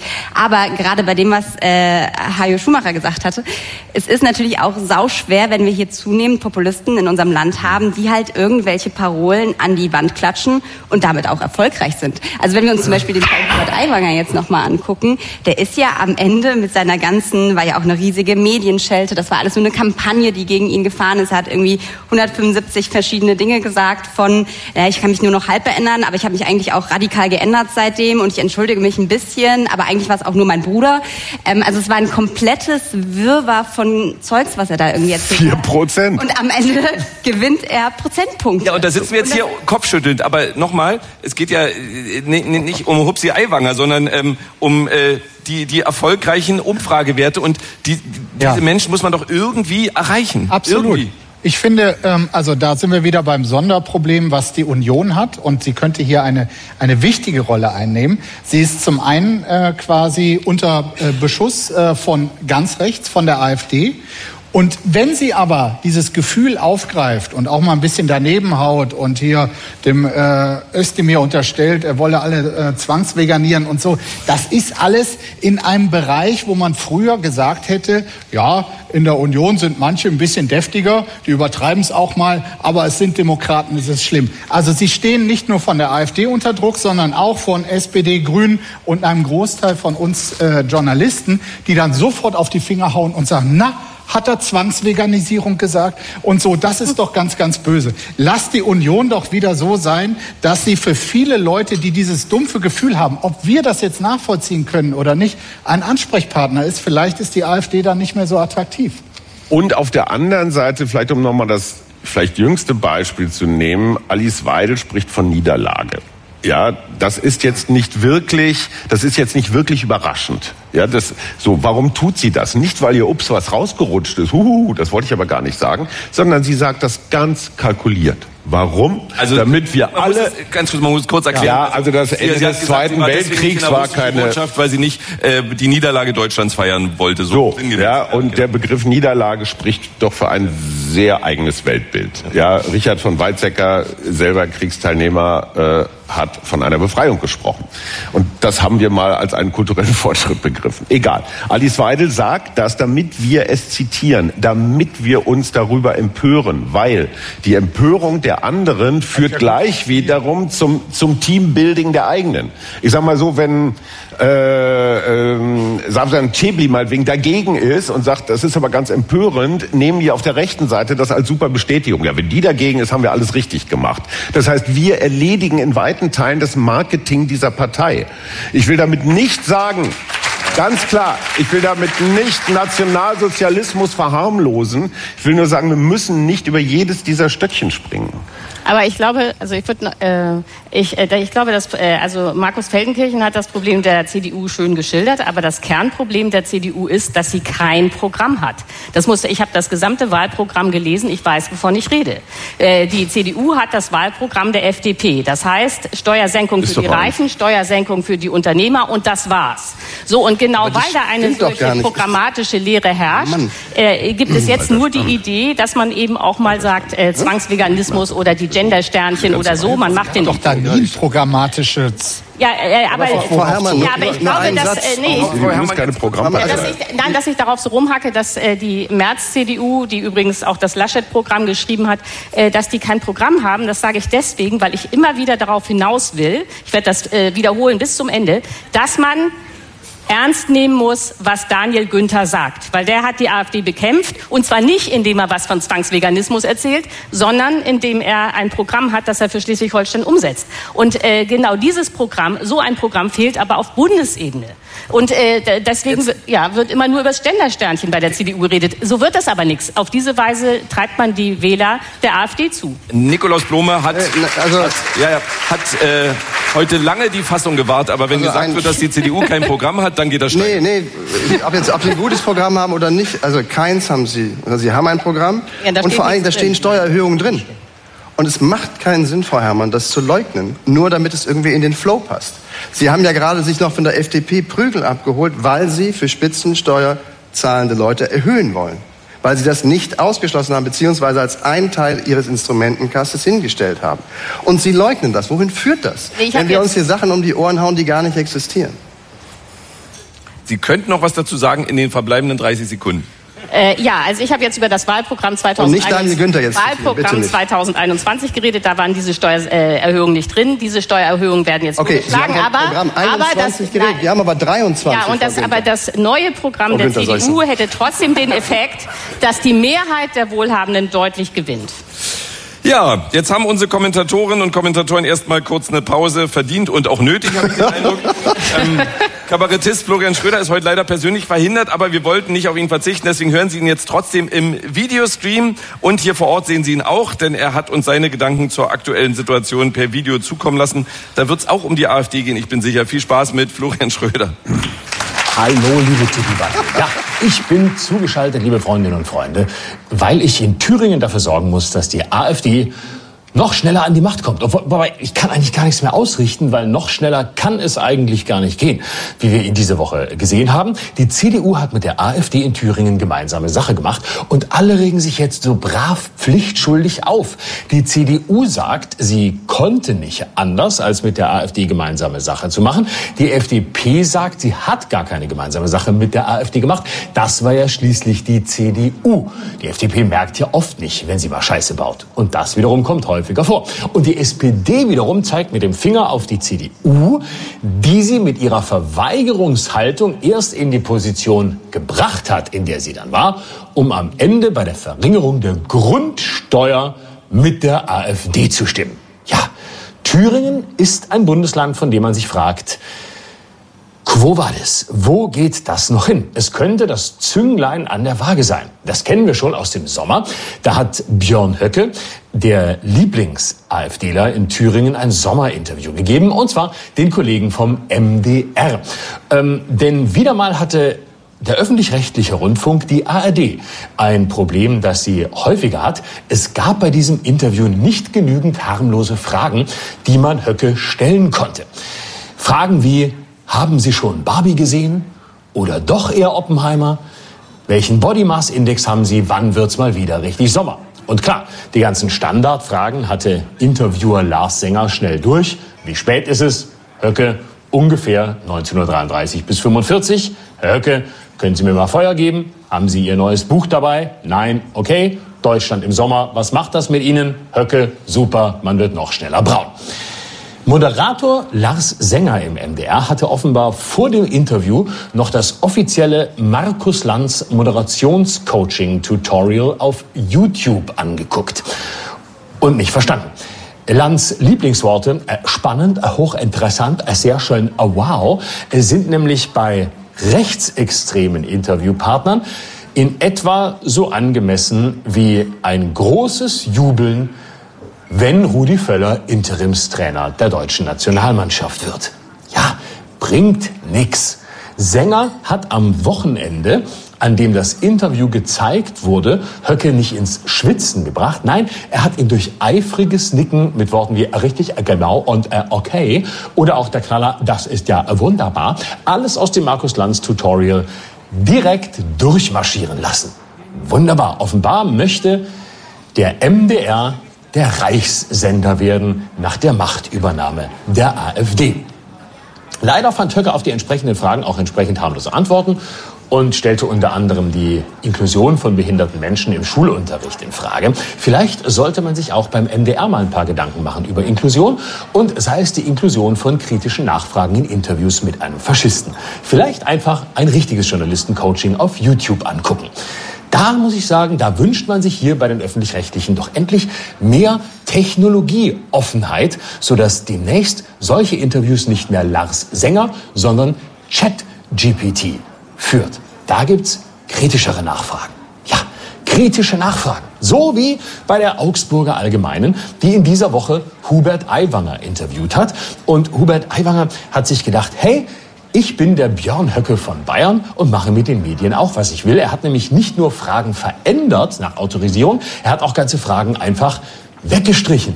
Ja, genau, ich ich mache mir die Medienwelt, wie sie mir gefällt. Das ist Aiwanger. Und es ging natürlich bei den Fragen um die Flugblattaffäre. Klar, wir wissen ja, Hubert Aiwanger hat verdammt viel Glück gehabt, dass er einen Bruder hatte. Sonst hätte er nämlich sagen müssen, meine Katze Spotzel war's mit dem Flugblatt. Obwohl Katzen politisch viel zuzutrauen ist, auch wenn Katzen Menschen das nicht wahrhaben wollen. Hubert Aiwanger, muss man sagen, kann von Glück reden, dass er nicht in Russland und Söder nicht Putin ist. Sonst müsste er sich jetzt vor Fenstern, Teetassen und Flugzeugen fernhalten. Wichtig ist jetzt, dass Aiwangers Beispiel nicht Schule macht. Sonst sagt Robert Habeck bald, Heizungsgesetz, das war ich gar nicht. Das war mein Bruder Rodrigo Habeck. Und für das vergurkte Cannabisgesetz wäre dann plötzlich nicht mehr Karl, sondern Heiner Lauterbach verantwortlich. Äh, das hätte dann aber wenigstens den Vorteil, dass Heiner Lauterbach über die schauspielerische Fähigkeit verfügt, auch noch so zu gucken, als wäre er es wirklich gewesen. Wobei auch Hubert Aiwangers schauspielerische Fähigkeiten nicht schlecht sind. Auf diesem einen Schwarz-Weiß-Foto, ihr erinnert euch vielleicht, ähm, das da zu sehen war mit seiner ganzen Schulklasse, da sieht er ja wirklich ein bisschen so aus, als wolle er demnächst in Polen einmarschieren oder wenigstens im Hühnerstall vom Nachbarbauernhof, was bei ihm realistischer ist, um dann das Eierlegen gleichzuschalten. Auch da hätte man in Bayern damals gesagt, Schwamm drüber. Jugendsünde, Bubenstück, antisemitische Hetze auf Flugblättern hin, Miniatur Adolf her. Hauptsache kein stoppt Strauß-Anstecker, denn dafür ist man damals wirklich von der Schule geflogen. Überhaupt Bayern, ein Land, wo Mordlust mit antisemitischen Tönen als Kavaliersdelikt gilt, während Klimakleber, die für den Lebenserhalt auf dem Planeten als Terroristen behandelt werden. Sollte man Bayern vielleicht als Ganzes einfach an Österreich verschenken? Ich meine, es war ja wirklich eine einzige Liturgie der Peinlichkeiten. Der Bruder war's, nein, ich war's nicht, ich war's nur als Kind, aber nicht als Erwachsener. Es war nicht mehr auszuhalten. Und auf die 25 Fragen, die Söder Aiwanger zugeschickt hatte, hat er dann geantwortet, er könne sich nicht an das erinnern, was ihm nicht erinnerlich sei. Und das, was er nicht wusste, sei ihm wiederum nicht erinnerlich. Aber das insgesamt sei für ihn ein einschneidendes Erlebnis gewesen. Mein lieber Herr Volksempfinden, ich muss sagen, ich kann mich an das, was in meinem Leben für mich einschneidend war, ziemlich gut erinnern. Und im Gegensatz zu Aiwanger kann ich mich auch an all meine Hitler-Parodien erinnern. Und ich sage, es waren einige im Lauf der Jahre. Und ich bin auch nicht auf alle stolz. Aber bei allen kann ich mich sehr genau erinnern, dass sie alle gegen Hitler gingen und nicht für ihn. Ich kann mich auch an alle satirisch gemeinten antisemitischen Pamphlete in meinem Leben erinnern. Es waren, um es mit Aiwanger zu sagen, null und die wenigen, die noch weniger als null waren, an die kann ich mich nicht erinnern. Ich schwöre, bei Huberts abrasiertem Hitlerbärtchen. Söder, das alte Alpha-Tier, hat natürlich jetzt ein Problem. Er glaubt, seine Macht gesichert zu haben, hat aber nur seine Ohnmacht gefestigt, denn Aiwanger hat ihn jetzt in der Hund, wie er sagen würde. Er hat sich an Aiwanger gekettet. Sein Überleben hängt von diesem Durchgeknallten ab. Und sein größtes Problem ist, Söder weiß nicht, wohin er will. Er weiß nur, wovon er weg will. Von der Option einer Koalition mit den Grünen. Immerhin das verbindet ihn mit Aiwanger. Dabei muss man sagen, so schlecht arbeitet die Regierung doch gar nicht. Ist in diesen Tagen gerade rausgekommen. Sie wird schlechter dargestellt, als sie ist. Sie hat viel umgesetzt. Nehmen wir nur die Cannabis-Legalisierung. Wobei, da muss man sagen, das ist kein typisches Ampelgesetz. Das ist von der Idee her ein Ampelgesetz, aber von der Umsetzung ein ganz klassisch deutsches Gesetz. Die Bundesregierung hat nämlich Cannabis legalisiert, also genauer, sie hat es teilweise legalisiert. Karl Lauterbach, nämlich als Gesundheitsminister, war selbst gegen die Legalisierung, musste aber so tun, als sei er dafür. Das Problem ist jetzt, Lauterbach hat herausgefunden, bis zum 25. Lebensjahr entwickelt sich das Gehirn eines Menschen noch weiter. Also bis 25 ist Kiffen ein Problem. Danach ist es nicht mehr so schädlich für die Entwicklung. Anbauen und nutzen kann man das Cannabis aber schon ab 18. Wirklich kiffen sollte man aber erst mit 25, obwohl man sagen muss, man kennt erstaunlich viele Leute im Lauf seines Lebens, deren Gehirn schon mit dem sechsten Lebensjahr abgeschlossen scheint. Und jetzt kommt's. Die Cannabis-Clubs, die es anbauen können, das Cannabis und verkaufen können, dürfen an jedes Mitglied höchstens 25 Gramm Cannabis pro Tag und maximal 50 Gramm pro Monat ausgeben. Für Personen zwischen 18 und 21 Jahren gilt eine Höchstgrenze von 30 Gramm pro Monat, wobei das Cannabis für diese Altersgruppe einen THC-Wert von höchstens 10 Prozent haben darf. Wir erinnern uns, 25 Jahre ist die Grenze für die Entwicklung des Gehirns. Was machen also die 21 bis 25-Jährigen? Sind sie eingeladen, sich selbst zu zerstören? Sind sie die Gruppe, die Karl Lauterbach auf dem Kicker hat? Und wenn ja, warum? Man fragt sich bei solchen Regelungen, hat die Ampel selbst zu viel gekifft?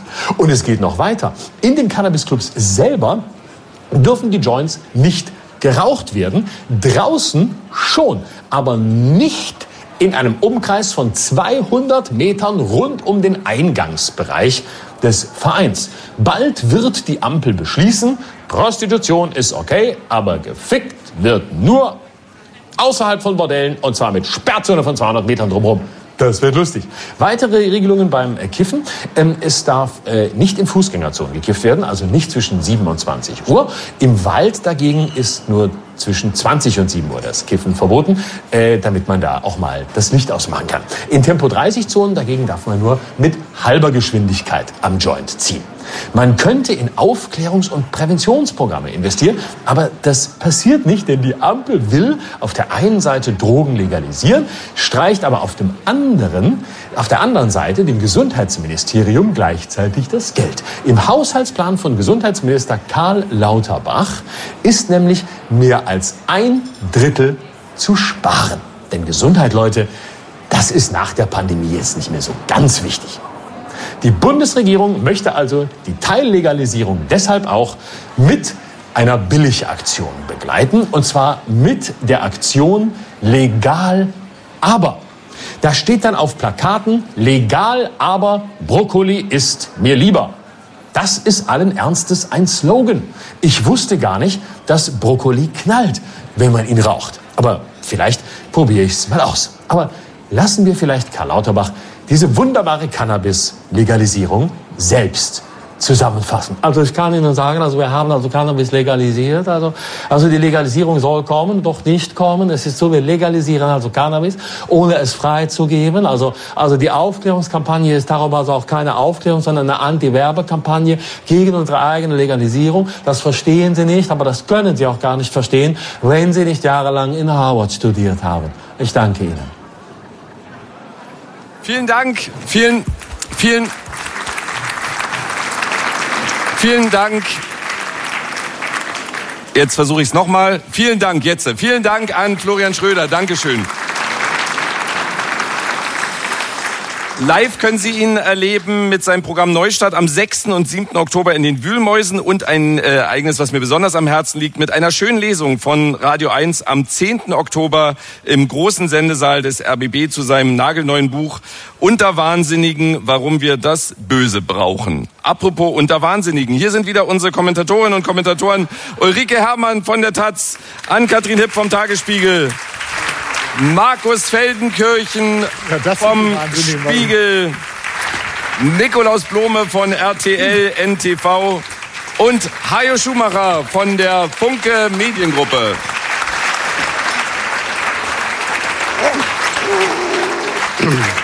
Wir, wir hatten den äh, Fall Aiwanger äh, schon kurz angesprochen. Ich finde, der ist ein gutes Beispiel daran, wie in der politischen Diskussion äh, auch in der Bevölkerung aneinander vorbeigeredet wird. Die einen sagten, da will man kurz vor der Wahl jemanden fertig machen für etwas, was er als 17-Jähriger gemacht hat. Die anderen sagten, es geht nicht um etwas vor 35 Jahren, sondern dass Aiwanger erst gesagt hat, bei ihm gab es kein Flugblatt, dann ja doch, ich habe vielleicht ein paar in meiner Tasche gehabt, aber ich habe es nicht geschrieben, hat jemand anders geschrieben, der wird sich melden. Dann meldete sich sein Bruder, für den er damals die Schuld auf sich genommen hat. Damals sagte er, ich habe es geschrieben. Ähm, ja, fangen wir mit Ann-Kathrin Hipp an. Wie, wie, wie blicken Sie auf den Fall Aiwanger? Ja, es ist äh, interessant. Nein, also vielleicht erstmal angefangen mit der Jugendsünde. Jugendsünde ist, weiß ich nicht, wenn ich meinen Mofa frisiere, drei Bier zu viel trinke oder sonst irgendwas mache. Aber wenn ich ein antisemitisches Flugblatt offenbar verteile oder auch nicht verteile, man weiß es nicht so genau, ähm, dann ist das für mich keine Jugendsünde. Und bis heute fehlt mir da tatsächlich auch eine ernsthafte Entschuldigung von ihm, wo er sich irgendwie ausreichend dafür distanziert. Und ich meine, das, was da irgendwie mit Aiwanger passiert, das ist insofern kurios. Ich habe jetzt gerade die Pause auch nochmal genutzt. Ich hatte es ja eben auch schon mal so ein bisschen gesagt, dass er dafür einfach wahnsinnig viel Zulauf bekommt. Also heute hat er jetzt eben, weiß ich nicht, vor einer Dreiviertelstunde getwittert, äh, Sommerfest der Freien Wähler, äh, so viel Zulauf wie noch nie. Also er scheint da mit dem, was er da macht, auch wenn wir das jetzt wahrscheinlich alle für relativ krude halten, auch diese Kommunikationsstrategie allein, jetzt die Inhalte mal völlig davon abgesehen, scheint er irgendwie durchzukommen. Und das finde ich ist gruselig. Also ich weiß nicht, wenn man zum Beispiel sich auch angeguckt hat, vielleicht haben es die ein oder anderen gesehen, die, das Interview, was jetzt nochmal der Augsburger Allgemeine was, glaube ich, gegeben hat, wo ihm dann auch nochmal die essentiellen Kernfragen gestellt wurden. Also beispielsweise, wie kann das denn eigentlich sein, wenn man da so eine Standpauke auch irgendwie vom Lehrer bekommen hat, dass man sich an die Umstände nicht mehr so richtig erinnert? Stand dann irgendwie freundlich drunter, äh, dass Herr Aiwanger die Antwort gestrichen hat. Dann war die nächste Frage, wie das denn eigentlich ist, wann er sich, also ob er sich daran erinnert, wann er von diesem Flugblatt erfahren hat, dass sein Bruder den verpasst. Antwort gestrichen. Also ich sag mal, wenn es irgendwie in seinem Interesse wäre oder wenn er das Gefühl hätte, dass er damit irgendwelchen ernsthaften Erklärungen vorankäme, würde er diese Antwort nicht streichen. Er scheint aber gemerkt zu haben, dass er mit seiner Taktik, ich leugne alles, verheddere die Leute in irgendwelchen Wahnsinnserklärungen und bleib einfach im Amt und sagt, wir werden irgendwie in die nächste Bundesregierung kommen, äh, hat das Gefühl, er kommt damit durch. Markus Feldenkirchen dazu aber ergänzt um äh, den kurzen Einschub. Ja. Was sagen wir den Leuten, die sagen, ja lustig, dass das genau acht Wochen, äh, sechs bis acht Wochen vor der Landtagswahl rauskommt, ein 35 Jahre altes Flugblatt. Hätte ja auch drei Jahre vorher rauskommen können. Ja, also das ist so ein kleiner Einblick dann in journalistisches Arbeiten. Äh, in diesem Falle die Kollegen von der Süddeutschen Zeitung äh, sind auf eine Quelle angewiesen, auf jemanden, der auspacken will, irgendwas Schmutziges hat und äh, will, dass das öffentlich wird. Das war ein Lehrer an Aiwangers ehemaligem Gymnasium, offenbar SPD-nah oder SPD-Mitglied und also ich weiß es auch von Kollegen, die äh, bei uns auch diesen Fall recherchiert haben, offenbar wusste der das die ganze Zeit und war dann über diesen Auftritt von Aiwanger in Erdingen, den wir eben schon mal gesprochen haben, so erbost, dass er dachte, man muss dem das Handwerk legen. Nochmal zur Erinnerung, da hat sich also der stellvertretende Ministerpräsident von Bayern hingestellt und rund um das Heizungsgesetz erklärt, es sei Zeit, sich die Demokratie zurückzuholen. Das ist schon also faschistischer Sprech von wegen, es gibt hier gerade keine, ähm, keine Demokratie. Das kann man kritisieren oder aber, wenn man wie dieser Lehrer denkt, was in der Hand zu haben, sich dann an die Presse äh, wenden. So. Aus meiner Sicht haben dann die Kollegen der Süddeutschen Zeitung ein sehr gut recherchiert, aber wie Sie es aufgeschrieben haben, ein bisschen zu wenig Vorsicht und Zweifel mit in den Text reingebracht. Äh, und das gibt, äh, das gibt äh, Aiwanger äh, hervorragende Munition.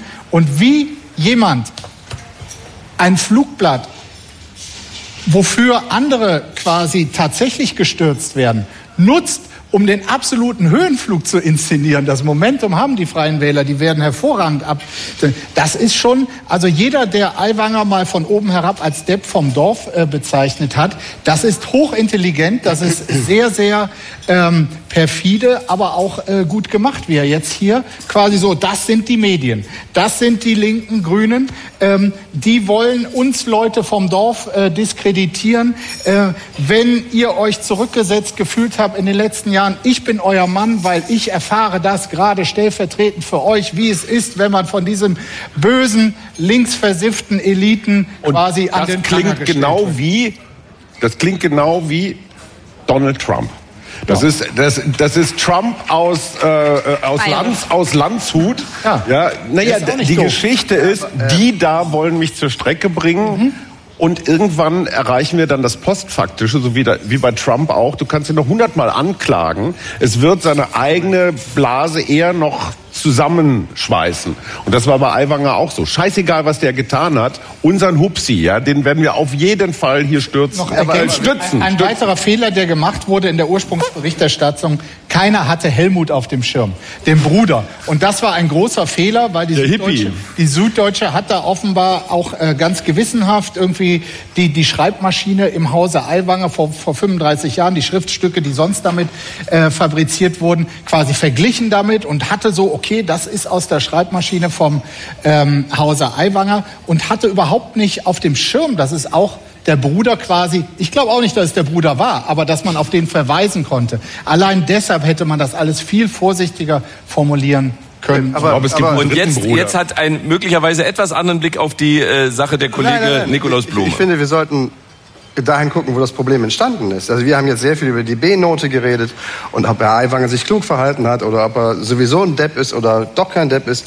Das interessiert mich alles erst in zweiter Linie. In erster Linie interessiert mich, hatte die Süddeutsche eine Geschichte? Und die Antwort lautet nein. Die Geschichte sollte sein, der Typ hat ein antisemitisches Flugblatt verfasst und jetzt müssen wir mal gucken, ob 35 Jahre später er dafür noch rausfliegen muss. Aber die Prämisse wäre gewesen, er hat es verfasst. Und das konnten die einfach nicht belegen. Und sie hätten nicht irgendwie anders formulieren sollen und so ein bisschen, die hätten die Klappe halten müssen. Entschuldigung.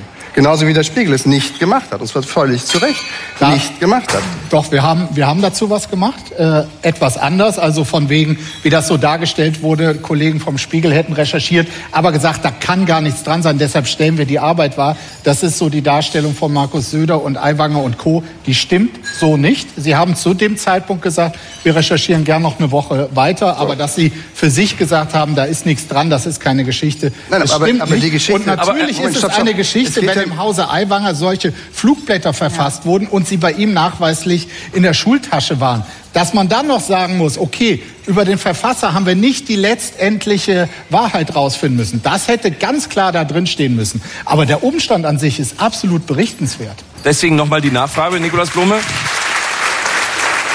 Wenn in der Schultasche des heutigen stellvertretenden Ministerpräsidenten von Bayern als 17-jähriger äh, antisemitische und äh, äh, widerliche Flugblätter gefunden wurden, ist das nicht berichtenswert? Noch einmal, das, was die Süddeutsche berichten wollte, konnte sie nicht belegen. Also hätte sie deutlich was anderes berichten können oder müssen, nein, müssen, oder die Klappe halten. Und ja, okay, meinetwegen äh, wäre es auch eine Geschichte gewesen, da ist, da ist damals ein Flugblatt bei dem gefunden worden. So. Ist schon, wenn man ehrlich ist, zwei Etagen kleiner. Aber gut, hätte man ja machen können. Und dann wäre man vielleicht auf dem etwas ruhigeren Fahrwasser zu der eigentlichen Frage gelangt, die mich interessiert. Und ich gebe zu, ich habe auch keine hundertprozentige Antwort drauf. Wenn der, nehmen wir mal für eine Sekunde an, er wäre es wirklich gewesen. Es wäre sein verdammtes antisemitisches Drecksflugblatt gewesen. Vor 35 Jahren. Und seitdem hat er sich in der Preisklasse nichts mehr zu Schulden kommen lassen, zumindest nichts, wovon wir wissen. Oder wovon jetzt berichtet werden könnte. Also er hat einen, was Antisemitismus angeht, wenn, das, wenn es das gibt, sauberen Rekord seit 35 Jahren. Muss man ihn dann heute für die Sache von vor 35 Jahren rausschmeißen? Das wäre die eigentliche Frage gewesen. Und die haben wir alle miteinander komplett verwischt. Dazu Und sogar Charlotte Ann-Kathrin Knobloch hat gesagt, rausschmeißen hätte nur Aiwanger genützt. Also, wenn Unabhängig von der Taktik, unabhängig von der Ja. Taktik.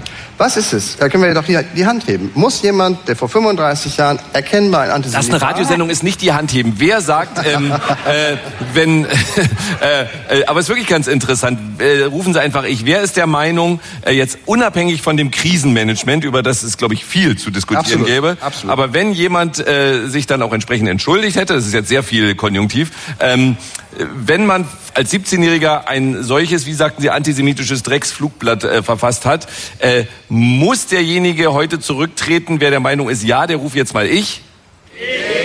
Und wer der Meinung ist, 35 Jahre her, dafür muss er jetzt nicht zurücktreten, ruf mal ich? Ja, na toll. Waren dieselben. 50-50. Ja, aber, äh, 50-50, oder? Ungefähr, ja. Ul- Ulrike Herrmann. Ähm, also ich glaube, da, äh, dass man nicht äh, zurücktreten muss äh, für eine Jugendsünde, sondern die entscheidende Frage war und ist, wie verhält sich Aiwanger heute? Und was... Äh, ähm,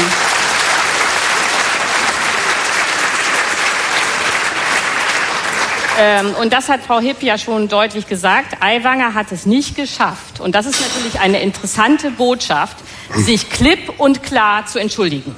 Das war nicht möglich. Und das sagt alles. Naja. Also, also Markus Feldkirchen. Wenn du in seiner Logik drin bist, dann sagt er ja eigentlich, es gibt nichts, wofür ich mich entschuldigen muss. Das ist ja so ein bisschen das Komische. Nehmen wir ihm das ab, dass es der Bruder war? Ich persönlich nicht, aber ich kann es nicht beweisen. Oder aber so, dann muss er sich für gar nichts entschuldigen. Das war ja auch das Komische an seiner Erklärung, dass er da irgend so was, ja, falls jemand, dann würde ich mich entschuldigen und gleichzeitig zu sagen, das ist eine Hetzjagd, im Prinzip gibt's nichts zu entschuldigen. Ja, aber äh, äh, es reicht aus meiner Sicht vollkommen, äh, dass er äh, diese antisemitischen Flugblätter in seinem Ranzen hatte und dass alle Mitschüler von damals sagen, ja, er hat sie auch verteilt. Kann er man nicht sie beweisen. eingesammelt. Der, der Helmut eingesammelt. hat gesagt, er hat deeskalierend sie aus dem Verkehr gezogen. genau. Das ist die offizielle Erzählung, die Sie sich ja, da genau. gestrickt haben. Okay, also äh, wie auch immer. Was, was noch, ich wollte noch einen zweiten Punkt machen. Also aber, aber nicht das Themawechsel, weil Ann-Kathrin Hipp würde gerne noch beim Thema Thema bleiben. Das hätte, das hätte Daniel Günther damit aber, gemacht. Äh, dass das Interessante jetzt an dieser ganzen Affäre ist, dass Aiwanger jetzt ja immer total vorsichtig sein muss. Also meine Hoffnung wäre, dass so ein äh, dialektisches Paradox entsteht, nämlich dass Aiwanger jetzt durch diese Affäre und die Art, wie er sie nicht richtig gehandelt hat, künftig eine lame duck ist, wenn es um Populismus geht. Mhm. Aha. Läuft super. Egal. Wie viel, Nein, Prozent ist er gerade gestiegen? Ich hätte dem total zugestimmt. Ich glaube, dass da wieder die Fehler, politische Fehlerkultur krankt, dass er da sich nicht ordentlich entschuldigt hat. Aber man muss wirklich schon auch dazu sagen, wenn er wirklich davon ausgeht, dass er nichts zu verheimlichen hat, dass da alles super war, er einfach nur diese ganz bösen Flugblätter eingesammelt und irgendwie zu Hause im Kamin verbrannt hat, dann soll er uns bitte das in all seinen Details erzählen. Es war ja offensichtlich, wie er sagt, ein für ihn prägender Moment. Er hat, das ist ja schon auch krass, wenn es da so ein Flugblatt gibt, da setzt man sich ja politisch damit auseinander. Es war ja auch so, das war nicht, dass das einfach irgendwie mal plötzlich ein Minithema war, sondern es war ja damals auch eine große gesellschaftliche Debatte. Das heißt, er wird sich damit auseinandergesetzt haben und dann soll er uns doch bitte in all seinen Details Details ohne Schwärzungen erklären, was da passiert ist, was da vor sich gegangen ist und sagen, das war Kacke, das, das und das habe ich gelernt und so denke ich heute darüber. Also, äh, der, Haupt, der Hauptantwortbestandteil war doch immer, es ist mir nicht erinnerlich. Das, das stand doch in jedem Aber zweiten so, Satz. um sich halb zu entschuldigen, war es dann doch wieder ganz da. komisch an Cum-Ex erinnert. Was? Ja, um sich so halb zu entschuldigen, hat er sich dann doch wieder erinnert. Also also vor allem, also das Interessante ist ja dieses nicht erinnerlich, äh, die Parallele, falls es gerade untergegangen ist, die äh, Sie habe schon mal gezogen haben zu Cum-Ex. Ähm, aber ich erinnere mich nicht, dass Olaf Scholz gesagt hat, äh, Cum-Ex war echt ein einschneidendes Erlebnis für mich. Aber das hat ja Hubert Aiwanger gesagt. Das wäre strategisch auch echt unschlau. ja. Äh, aber was bedeutet ja, das? Ich meine, in, in, drei Wochen wird äh, nee erst noch. Für eine Sekunde noch mal, noch mal einmal in den Kopf von von Hupsi Aiwanger gekrochen. Oh Gott dem wir jetzt vorwerfen, und das stimmt auch nach unseren Standards, nicht nur hier bundespolitische Medien, sondern sicherlich auch Regionalmedien und vielleicht auch ein Teil der Bevölkerung, hat er sich ganz schön verheddert, unschön, hässlich, unglaubwürdig verheddert beim Erklären. Und der würde doch jetzt antworten, ey Leute, ihr habt eine unsaubere, unklare, verhedderte Geschichte aufgeschrieben und verlangt von mir jetzt, Rupsi Aiwanger, dass ich damit perfekt umgehe. Ihr spinnt doch. Und so denken seine Leute auch und darum hat er Zulauf. Was wird denn bei den bayerischen Landtagswahlen in drei Wochen passieren? Wie geht das aus? Ich glaube, der, der Höhenflug der Freien Wähler wird genau mit dieser Kampagne, die Aiwanger jetzt fährt, ähm, wie er die Vorwürfe gegen sich super nutzt und quasi stellvertretend jetzt für die ähm, entrechtete Bevölkerung den Kampf gegen die da oben kämpft. Ich glaube, das wird ein äh, großer Triumph. Und Söder? Und ähm, das geht natürlich ein bisschen auf Kosten der anderen Parteien, auch, auch Söder. Ähm, ja, und. Ähm, und ist es eine gute Nachricht, steht das, nicht, das frage ich ganz offen, dass das auch möglicherweise auf Kosten der AfD geht? Ja, also in den bisherigen Umfragen zeichnet sich das nicht ab. Also die AfD bleibt auf dem Niveau und äh, Aiwanger scheint das von allen anderen, auch der CSU, aber nicht nur äh, zu holen.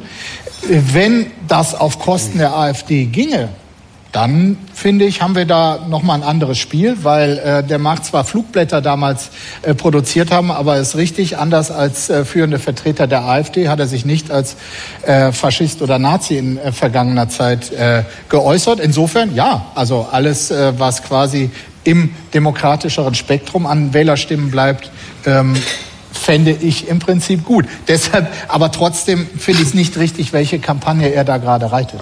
Mhm. Also die entscheidende Frage ist doch, unterbietet Markus Söder seine Schlechtstmarke vom letzten Mal noch weiter? 37 Prozent. 37, bleibt er drunter, also holt ihm Hupsi genau die anderthalb Prozent, dann wäre vielleicht der Mythos Söder von demjenigen, der auch dieses Land und überhaupt über Wasser gehen und alles Mögliche kann. Nein, das kann nur Daniel Günther. Vielleicht, ja, nee, Daniel Günther ich glaube, der wäre auch mit Hupsi Aiwanger ganz anders umgegangen. Also die hätten einfach auch mal ein gutes Vier-Augen-Gespräch geführt unter Männern und ey, komm Hupsi, jetzt entschuldige dich mal richtig, ja. Ähm, ich möchte einmal ganz kurz eine Metakritik anbringen. Das, was ich meine, zelebrieren wir gerade hier. Wir reden hier seit anderthalb Stunden über Oberflächen. Wir reden über ästhetische Phänomene, wir reden über irgendwelche Bühnenpräsenzen, wir reden über einen für die Zukunft dieser Welt völlig unerheblichen Herrn Aiwanger.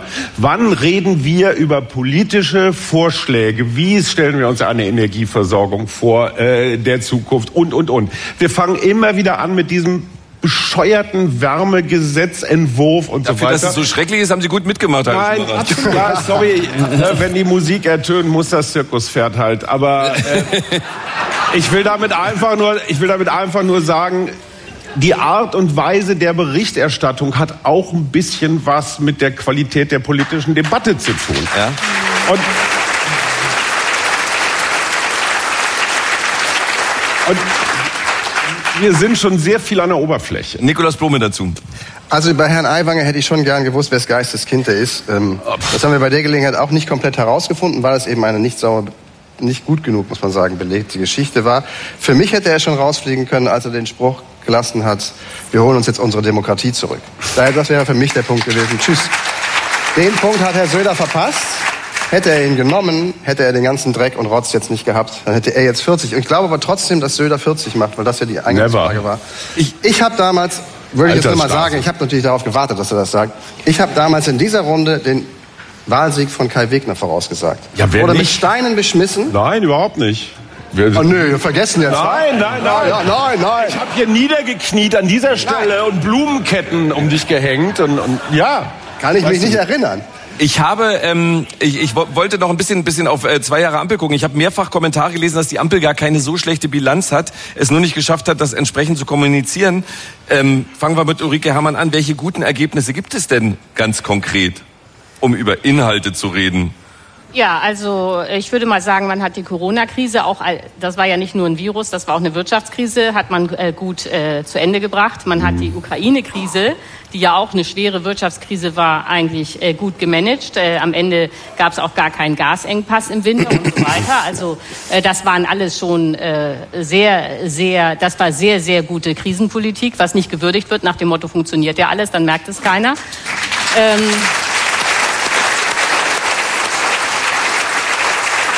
also Aber dann bleiben wir, dann bleiben wir kurz, Sie sind ja die Wirtschaftsexpertin, ja. dann bleiben wir kurz bei der Wirtschaft. Deutschlands Wirtschaft schwächelt im Vergleich auch zum Rest Europas. Dafür wird die Ampel kritisiert. Wirtschaftsminister ist Robert Habeck von den Grünen. Wie viel Schuld hat denn die Ampel an der jetzt in Deutschland schwächelnden Wirtschaft? Also aus meiner Sicht eigentlich gar nicht, äh, weil äh, Deutschland hat ja zwei äh, Sonderfaktoren, die äh, natürlich jetzt reinhauen. Äh, das eine ist, weiß jeder, wir waren extrem abhängig vom äh, russischen Gas, äh, stärker als die meisten anderen europäischen Länder. Das äh, hat die Sache schwierig gemacht. Zum Teil musste man, damit es nicht zu dieser Gaskrise kommt im Winter, auch die Produktion runterfahren. Und äh, das andere ist, das weiß auch jeder, dass Deutschland eben eine sehr, äh, äh, große Exportnation ist und dass jetzt aber auch in China das gerade nicht besonders gut aussieht. So und das schlägt natürlich auf Deutschland durch. Und dann gibt es noch Sonderphänomene, für die das die Ampel aber nichts kann. Äh, die deutsche Automobilindustrie. Die Ampel kann nichts dafür, dass die deutsche Automobilindustrie den Elektroboom verpasst hat. Äh, und ähm, und äh, um es ganz hart zu sagen, macht die Automobilindustrie die äh, Fehler, die sie in der Vergangenheit macht, macht sie auch für die Zukunft, indem sie immer Lobbyarbeit bei der FDP, sprich bei Herrn Lindner betreibt und äh, jetzt immer noch nicht verstanden hat, dass die E-Mobilität die Zukunft ist, sondern stattdessen äh, sitzen die da ständig im Kanzleramt und erzählen Lindner was von Technologieoffenheit und dass das Wasserstoffauto kommen muss. Das kommt aber nicht und der E-Fuels kommt auch nicht. Das weiß jeder. Äh, und ähm, da wird äh, auch mit Steuermilliarden übrigens äh, wesentlich unendliche Zeit verschlafen. Aber dafür, finde ich, kann man jetzt nicht die Ampel, äh, im Zweifel nur die FDP, aber vor allen Dingen muss man dafür die Automobilindustrie selbst verantwortlich machen. Und ich glaube, das ist auch ein Problem in Deutschland. äh, dass äh, wir uns so eine Vollkasko-Mentalität angewöhnt haben. Äh, also äh, egal was schief geht, es war garantiert die Regierung. Ja, dass das nicht auch mal die Automobilindustrie sein kann, darauf kommt keiner. Ich unterstelle ihm keine äh, Vollkasko-Mentalität, aber ähm, eine positive Bilanz der Ampel erwarte ich von Nikolaus Blome nicht. Doch. Doch, das stimmt. Also zweigeteilt. Alles, was mit Krise zusammenhängt, finde ich, hat diese Regierung ganz gut hingekriegt. Also sie ist sehr sauber und sehr die Kollegin sagte, schnell aus oder zügig dann aus der Corona-Politik ausgestiegen, als das angezeigt war und irgendwie auch dran war. Da hat übrigens die Rechtsstaats-FDP, die es in Wurmfortsetzen ja doch noch gibt, ganz gut gewirkt, würde ich finden. Und die ganze Gaskriegs Kriegskrise, wenn man so will, Ukraine, inklusive die Aufnahme von einer Million Flüchtlingen aus, mehr als das, aus der Ukraine, finde ich auch ganz gut gemanagt. Also alles, was mit Krise zusammenhängt, würde ich sagen, das haben die das hätten auch andere Konstellationen nicht entscheidend besser gemacht. Immer wenn es ums Gestalten geht, kriegen die ein echtes Problem, weil sie irgendwie immer wieder über ihre eigenen Füße stolpern. Also beginnend bei Gesetzen, die unfertig in das Kabinett kommen. Dann werden die da irgendwie angegriffen, dann gibt's, äh, sieht die FDP eine offene Flanke, weil sie aus drei Landtagen rausgeflogen ist. Und dann geht es halt munter miteinander zur Sache. Die haben nicht, es, es nicht geschafft, in Ruhe ihre Gesetze besser vorzubereiten als andere Regierungen, aber das müssen sie, weil sie zu dritt sind. Und zu dritt ist es eben ein anderes Regieren. Weil zu dritt ist der Kanzler in der Minderheit. Er ist nicht in der starken Position, der sagen kann, du bist der kleinere Partner, ich schmeiß dich raus und hol mir einen anderen. Sondern die beiden anderen Partner könnten sagen, noch ein so ein Ding, lieber Kanzler, und wir gehen geschlossen ein Haus weiter, dann kannst du mal gucken. Ja, und die verbrüdern sich auch ständig, Grüne und FDP. Naja, nee, aber, das verhindert, nein, nein, optional, das muss optional Scholz verhindern. Ist es aber drin. Und das verändert Na, die optional ist es bei denen eigentlich nicht drin. Doch. FDP und Grüne, das sind zwei komplett unterschiedliche. Inzwischen vielleicht, aber, aber für den Spielaufriss einer, einer Koalition, also immer so, es ist eine komplett neue Koalitionsart, nämlich zu dritt. Das hatten wir. Also jetzt kann man die CSU noch mitrechnen, aber das hatten wir in der Form wirklich noch nicht. Und ich glaube, dass sie im inneren Räderwerk das anfangs ganz gut hingekriegt haben, als sie an ihre eigentlichen Gesetzen kamen, also Klimawandel, Klimaschutz voranbringen, äh, Kindergrundsicherung etc. Das ist alles gurkiges Handwerk überstürzt eingebracht. Und hm? es gibt ein Teamproblem. Also auch da vielleicht wieder die Flick-Analogie, aber hinten die Viererkette steht nicht. Äh, wir haben das, wir haben das an der Verteidigungsministerin gesehen. In dieser, in dieser Lambi-Miniserie wurde ja nochmal dankenswerterweise dieses YouTube-Video gezeigt, wie sie da vor den Silvesterböllern Silvester, ja. äh, nicht über die Ukraine redete. Finde auch Frau Faeser ist jetzt nicht ganz das, was ich mir für einen sozialdemokratischen Innenminister wünsche. Also um Gottes Willen, ich bin kein Otto Schilly-Fan, aber als Sozialdemokratie ist es extrem wichtig, immer gewesen, da auf dem Posten des Innenministeriums dieses Sicherheitsgefühl irgendwie zu personalisieren. Und Otto Schilly mit diesem Helm auf und diesem völlig spackig dahingehaltenen Schlagstock in der Hand, das war einfach ein ikonisches Bild, was wichtig war. Nicht für mich, aber für die Wählerschaft.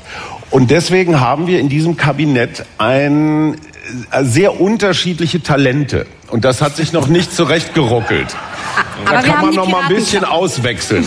Äh, das wird nach Hessen auch passieren. An Kathrin Hipp dazu. Äh, ach, nach Hessen, weil äh, Nancy ja, da wird der Bruder Wahl, von Boris wird Pistorius wird die Wahl nicht gewinnen und wird dann Ja, der, der, der Bruder von Boris Pistorius wird auftauchen oder er wird geklont und den packt man dann ins Innenministerium. Das, das, wäre, das wäre rein optisch Armin Laschet. Aber Armin Laschet, genau. das würden beide zurückweisen. Ja. An Kathrin Hipp wollte was Ernsthaftes sagen. Mit der Piratenklappe? Ja. Nein, ähm, ich, ich glaube tatsächlich, was man auch wirklich nicht hoch genug anerkennen kann, ist tatsächlich, ist ja eben schon ein bisschen ähm, Ukraine gefallen. Also wenn wir uns angucken, wo die Bundesregierung herkommt, nämlich von den 16.000 Helmen, die sie irgendwie dahin geliefert haben am Anfang, wo wir uns alle in Grund und Boden geschämt haben, bis hin zu einem wirklich verlässlichen Partner. Ich glaube, Annalena Baerbock wurde jetzt, als äh, sie da war, wurde ihr in einem ein paar Minuten ganz oft gesagt, dass, dass wie dankbar man Deutschland ist. Also ich glaube, das kann man dieser Bundesregierung tatsächlich nicht hoch genug anrechnen, dass sie da ein verlässlicher Partner der Ukraine ist. Zu dem, was gerade noch gesagt wurde mit dem Teamwork, ich glaube, da ist tatsächlich, um jetzt nochmal Berlin wieder reinzubringen, das gelingt Kai Wegner, ein Moderieren. Und das ist bei diesen drei Und Leuten Daniel einfach Günther extrem. Und Daniel Günther. Aber so, also was, was Olaf Scholz einfach nicht macht, Olaf Scholz guckt am Ende, der guckt sich die Streithähne an und guckt dann am Ende, dass er irgendwie die Scherben aufkehrt und dann so schlumpfig lächelt. Aber er schafft es nicht, hinter den Kulissen die Leute rechtzeitig, frühzeitig zusammenzubringen und die Dinge. Es ist ja überhaupt nicht verkehrt, dass eine Politik miteinander streitet. Sie sollen streiten für eine Aber bessere Fenster Zukunft. zu, die- Aber sie sollen halt so ein paar Schalldämpfer. Dinge irgendwie vielleicht auch einfach vorab besprechen. Aber äh, ich glaube, ein Thema, ähm, so, ist, da, da entsteht gerade eine Hypothek, wenn wir jetzt die Bilanz dieser Regierung bis heute machen, ist bereits eine Hypothek entstanden, die uns allen auf die Füße fallen wird, im ganzen Land, äh, irgendwann jetzt in den nächsten Monaten, und das ist Flüchtlinge. Also was macht man mit einer Million ukrainischer Flüchtlinge, wenn man zur Kenntnis nehmen muss, oh, die bleiben. Ja, Und was macht man mit einem im Moment zumindest nicht so richtig regulierten oder gar kontrollierten Zuzug von Asylsuchenden, die überwiegend Armutsflüchtlinge sind? Und in Lampedusa äh, So, und da guckt die Regierung in einer Form weg, Alle Fälle. ähm, finde ich, auch der Bundeskanzler in einer Form weg. Die haben zwei Gipfel gehabt, einen ohne Kanzler, einen mit Kanzler und beides Mal haben sie hinterher Arbeitsgruppen gegründet. Mhm. Das ist die Bilanz der Regierung in der Flüchtlingsfrage bislang. Und um ein allerletztes Mal Daniel Günther zu nennen, die Regierung von Daniel Günther wäre übrigens letzte Woche fast auseinandergeflogen, weil die Grünen nicht mitstimmen wollten bei der Erweiterung der sicheren Herkunftsstaaten auf Moldau und irgendein anderes Land. Und nun, äh, wie gewünscht, kommt Ulrike Herrmann. Ja, also die Liste dessen, was ich sagen will, wird immer länger. Also ich würde jetzt äh, ja, erstmal noch gerne äh, zu diesem äh, Gebäudeenergie. Konzentrieren wir uns auf zwei wichtige Punkte. Ja, genau. Ja, ja. Äh, also erstmal die Wärmepumpe, weil ich glaube, äh, was man äh, auch sehen muss, und das ist gründlich schiefgegangen bei den Grünen, es gibt ja nicht nur die Ampel, also die Regierung mit den drei Parteien, es gibt ja auch das Zusammenspiel zwischen den Ministern und der Partei. Und wenn wir jetzt an die, äh, nochmal an die Wärmepumpe denken, dann war das zentrale Problem, äh, dass man die Wärmepumpe vorgestellt hat und gesagt hat, ja, ab 2024 jede neue Erheizung muss eine Wärmepumpe sein. Und was völlig fehlte, war der soziale Ausgleich, also die Förderung. Dazu gab es überhaupt keine Aussagen. So, das lag daran, dass die Regierung sich nicht einigen konnte, weil die FDP äh, stand sozusagen erstmal auf der äh, ähm, Geldbremse. Und äh, dann äh, gab es das berühmte Leak und so weiter. Wärmepumpe war da, aber der soziale Ausgleich fehlte. So, und was die Grünen nicht geschafft haben, und das ist natürlich Wahnsinn, ist, äh, dass dann äh, die äh, Parteispitze, also Ricarda Lang und äh, Umid Nuripur sagen, ja, also wir sind in dieser Regierung, äh, die konnte sich nicht einigen bisher, aber wir als Grüne, wir finden. So dass dann einfach ganz klar ist, dass zwischen Regierung und äh, grüner Programmatik ein Unterschied ist und dass die Grünen das soziale Problem wahrgenommen haben. Äh, stattdessen wurde immer der Fehler gemacht, dass sozusagen das, was man da gerade beschlossen hat, auch als das äh, bestmögliche Ergebnis verkauft wurde. Und dann äh, äh, ging es aber an der Basis los, dass sich jeder gefragt hat, ja, wie soll ich denn das finanzieren? So, und das war ein äh, wesentlicher Fehler. Jetzt noch zu den Flüchtlingen aus der Ukraine und sonst wo. Also ich glaube, dass man äh, auch als Bevölkerung äh, langsam mal äh, hinkriegen muss, zu verstehen, dass wir jeden Flüchtling brauchen. Äh, denn ähm, äh, und dass es eigentlich gar nicht genug Flüchtlinge gibt, um es mal hart zu sagen, weil äh, Sie wissen, die Babyboomer gehen in Rente und es wachsen nicht viele Jugendliche nach. Und äh, wenn hier noch irgendjemand arbeiten soll, dann brauchen wir Einwanderer. Und das eine, was Sie natürlich ansprechen, ist, das, Also ich das finde, eine ist schon? Äh, Das, das eine äh, mittelfristig, wahrscheinlich haben Sie den Applaus gekriegt für diese Aussage mittelfristig. Das löst aber natürlich nicht das kurzfristige Problem, was viele Kommunen gerade haben. Und, und da, da, da, war- das ja, damit war, glaube ich, das Aber das Krisenmanagement. muss man, das, äh, da, Ja, ja, das würde ich auch gar nicht, da würde ich auch gar nicht widersprechen. Aber das muss man äh, dann äh, lösen. Also äh, es ist jedenfalls. So muss man das, ja. Es ist nein. Äh, das Problem für die Kommunen ist. Äh, Dass äh, Kommunen in Deutschland dürfen eigentlich keine Schulden machen. Auch Länder dürfen keine Schulden machen. Das ist die sogenannte Schuldenbremse. Die, der einzige äh, Akteur, der Bewegungsspielraum hat, ist der Bund. So, und dann äh, muss der Bund äh, die Kommunen unterstützen. Anders geht das nicht. So, und äh, das, äh, da hakt es aber immer zu, das gebe ich zu. Äh, aber äh, das liegt natürlich auch daran, dass in der Bevölkerung noch, ich sage nur Thüringen, äh, noch nicht angekommen ist, dass äh, Einwanderung äh, positiv ist. Also äh, Bodo Ramelow äh, äh, redet sich da den Mund fusselig, weil äh, in Thüringen überaltert, so schnell kann man gar nicht gucken. Und eigentlich müsste Thüringen jeden Flüchtling, der da ankommt, beklatschen. Eigentlich Ja. müsste es ein Satz anfangen, auf den immer eine Lüge folgt. Ja, eigentlich müsste. Ja. So, Eigentlich müsste Thüringen kapieren, aber diese verdammten Menschen dort wählen einfach anders. Was sollen wir tun? Und ein Argument lautet zum Beispiel auch, wir haben 200.000 Schulabgänger jedes Jahr, die ohne einen Abschluss hier in Deutschland auf die Straße entlassen werden. Ich finde, es ist nicht rechtsradikal zu fragen, vielleicht können wir die, die, die beherrschen unsere Sprache schon mal zum Teil, also vielleicht können wir die auch mal mitdenken. Ja, völlig richtig. Aber, äh, So, nee, aber, äh, äh, aber äh, es wäre falsch, diese beiden Gruppen gegeneinander auszuspielen. Ich spiele wir sie nicht brauchen, nee, wir brauchen, die, aus. wir brauchen die alle.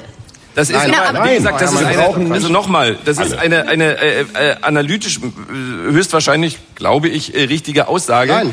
Hilft dir aber nichts, wenn deine Turnhallen in diesem Moment voll sind. Dann, dann ist das eine Aussage, für die man hier jetzt Applaus bekommt, aber wenn die Turnhalle dann voll ist, dann, ist- dann ist eine Lösung gefragt. Und da war das Krisenmanagement von Olaf Scholz ja gefragt. Ja, okay. An Kathrin Hipp, was wäre ihr der Vorschlag denn? Nein, ich war nur, gerade weil wir bei den, beim Thema Schulen waren. Also ich glaube, es ist total falsch auch zu sagen, die, die Sorgen, die die Leute da haben, sind nicht mitunter berechtigt. Weil gerade wenn wir uns auch irgendwie die Berliner Schullandschaft angucken, also da muss man schon irgendwie auch mutig sein, sein Kind da irgendwie mittlerweile draufzuschicken, weil da wirklich einfach... Es ist besser geworden. Also es ist, es ist besser geworden, aber es ist wirklich Besser einfach, also ich habe ein paar Freunde, die tatsächlich da als äh, Lehrer irgendwie arbeiten und ein Freund von mir, der hat sich jetzt kürzlich äh, irgendwie auf eigene Kosten ein Tablet gekauft und einen kleinen Beamer, damit er irgendwie mit den Schülerinnen und Schülern was Anständiges machen kann, weil er sonst halt einfach auf der Stra in jedem Klassenraum, in den er hat, einfach was auf die Tafel schreiben könnte so. Und das irgendwie im Jahr 2023 und ich glaube, da muss man auch anfangen. Letztlich ist ja ich glaube, die Leute haben kein Problem damit, kommen Geflüchtete her oder nicht, sondern habe ich das Gefühl, dass sich irgendwie sowieso schon Dinge in dieser Gesellschaft nicht funktionieren und wenn dann noch mehr Menschen da sind, die natürlich mehr Unterstützung brauchen, also das brauchen wir uns ja auch nicht in die Tasche lügen. Natürlich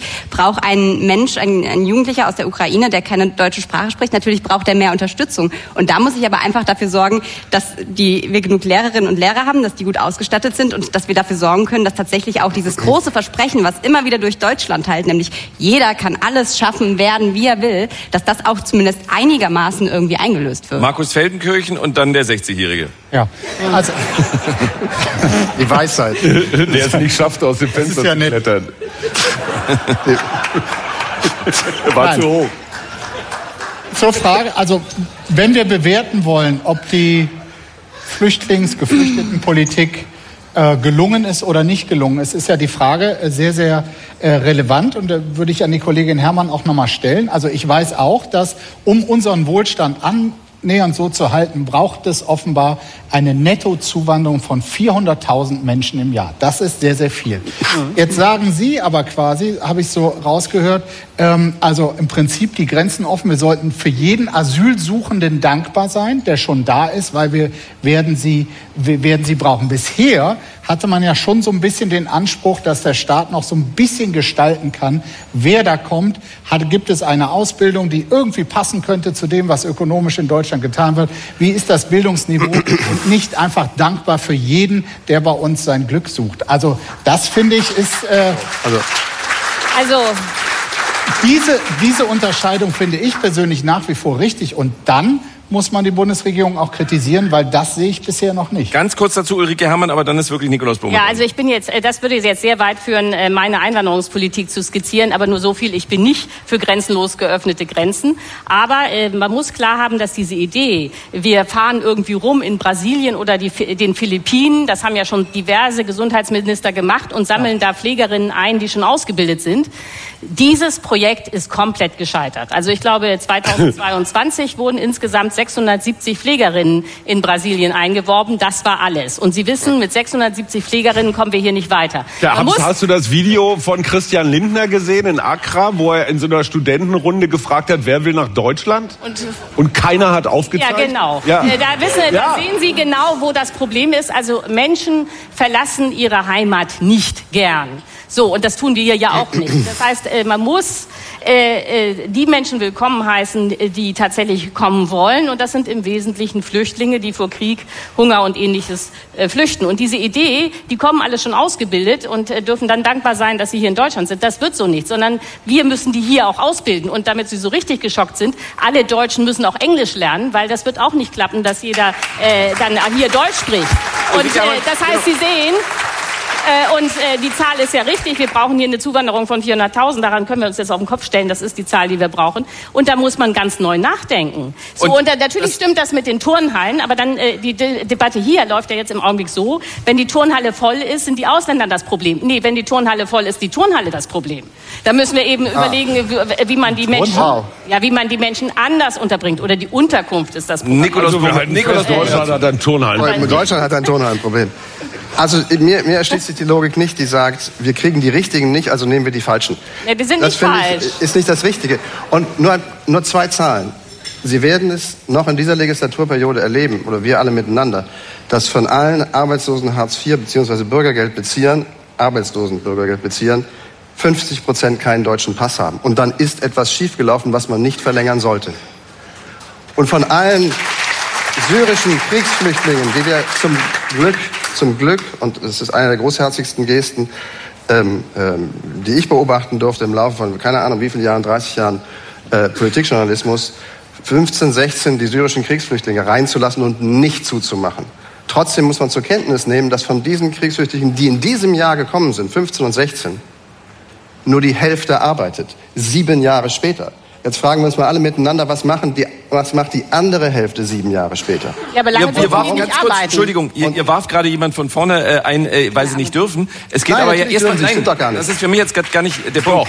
Ähm, sie dürfen das, arbeiten. Das, das, das Entscheidende nicht ist ja auch nein. nicht, und so habe ich Nikolaus Blum auch nicht verstanden, dass er den Menschen, die äh, 15, 16 hierher gekommen sind, die Schuld gibt, nein, sondern dass in diesem Land was schief läuft, wenn die Hälfte der Menschen, wenn das stimmt, die 15, 16 gekommen sind, nicht arbeiten.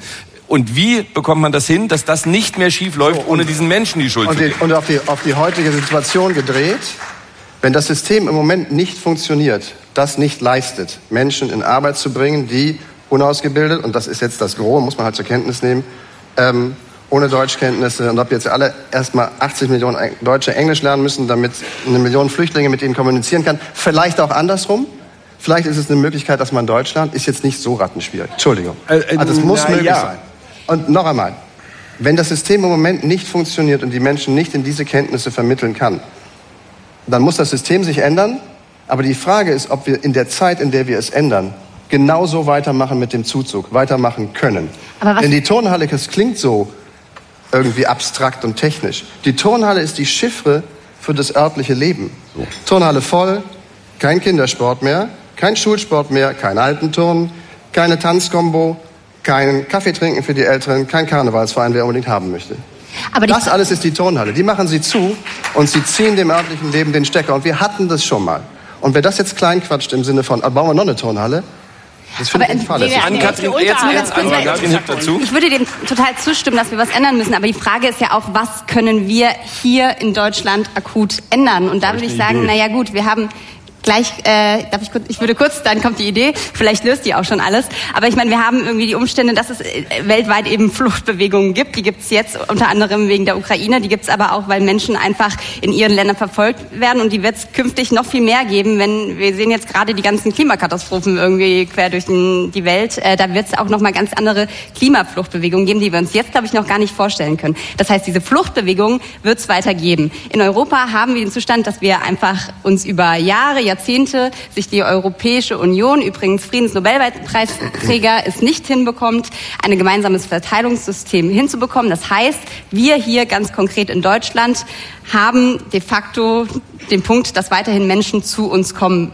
werden, teilweise berechtigt, teilweise unberechtigt. Was wir aber ganz konkret ändern können, das sind genau die Punkte hier im Land, nämlich wie integrieren wir die Leute. Und ich glaube, das ist die Frage, über die wir diskutieren müssen, anstatt zu überlegen, schließen wir jetzt unsere Grenzen vielleicht dann doch nochmal. Also ich glaube, erstens mal Erstens mal geht es darum, Menschen, die flüchten und Menschen, die Arbeit suchen, sind nicht immer zwingend dieselben. Das einfach mal auseinanderzuhalten. Ich will nicht sagen, dass der eine besser oder schlechter ist. Früher, Nikolaus Blome war schon volljährig, als, als die ersten Gastarbeiter nach Deutschland kamen. Die kamen mit dem Zug, mit einem Koffer, die kannten kein Deutsch, die konnten irgendwie gar nichts. Die wollten einfach nur hier arbeiten, eine bessere Zukunft. Und was passierte war, dass Unternehmer am Bahnhof standen und sich die jungen Männer aus Italien oder der Türkei oder wo immer immer sie kamen, quasi mitgenommen haben und im Betrieb der Betrieb war quasi die Sozialisierungsstation. Das war sicherlich nicht immer optimal, Aber du bist relativ schnell in dem Team drin. Du musst die Sprache lernen, zumindest mal basal. Man fängt über einfache Tätigkeiten an und, und, und. Ich will jetzt um Gottes Willen nicht die Tellerwäscher zur Millionärgeschichte. Nur, man ist vom ersten Moment drin in dieser komischen deutschen Gesellschaft mit ihren eigenen Codes. Was passiert heute? Heute warten die Menschen monatelang auf einen Deutschkurs, quälen sich durch diesen nicht immer ganz leichten Kurs. Manche müssen überhaupt erstmal die Schrift lernen. Dann gibt's noch diesen, diesen äh, wie heißt der, Einbürgerungstest, wo sie dann 17 Strophen der Nationalhymne rückwärts singen müssen und so ein Scheiß.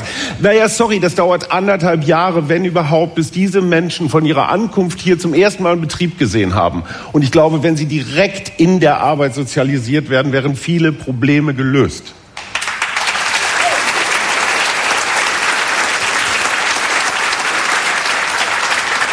Und das müsste, wenn ich Nikolaus Blume verstehe, Olaf Scholz, dann sind wir wieder bei dem blöden Begriff Chefsache, jetzt endlich angehen? Es ist wieder eine Bund-Länder-Kommunensache.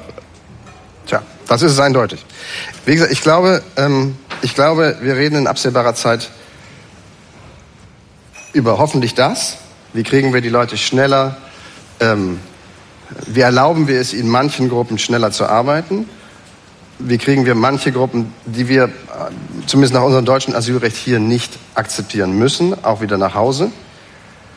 Und eine dritte Frage wird sich in absehbarer Zeit stellen. Das bin ich fest von überzeugt und ich glaube, das kriegt das Land auch hin, das in Ruhe zu, ich hoffe zumindest, das in Ruhe zu diskutieren. Müssen wir noch einmal, wie vor 30 Jahren, an das deutsche Asylrecht ran? Dann kommen wir. Oh, da eisige Ja. Ähm, Jetzt wird's detailliert. Schweigen ja, wir lieber. Äh, dann, dann kommen wir zu der Schlussrunde. In dieser Schlussrunde würde ich gerne vielleicht noch ein, zwei Themen abräumen, die wir gar nicht besprochen haben. Äh, ich gebe einen Halbsatz vor. Sie ergänzen bitte. Äh, los geht's mit Ulrike Herrmann, dass in Berlin wahrscheinlich bald schon Menschen ab 16 Jahren wählen dürfen, finde ich. Habe ich keine Meinung zu, muss ich ehrlich sagen. Ja, schön.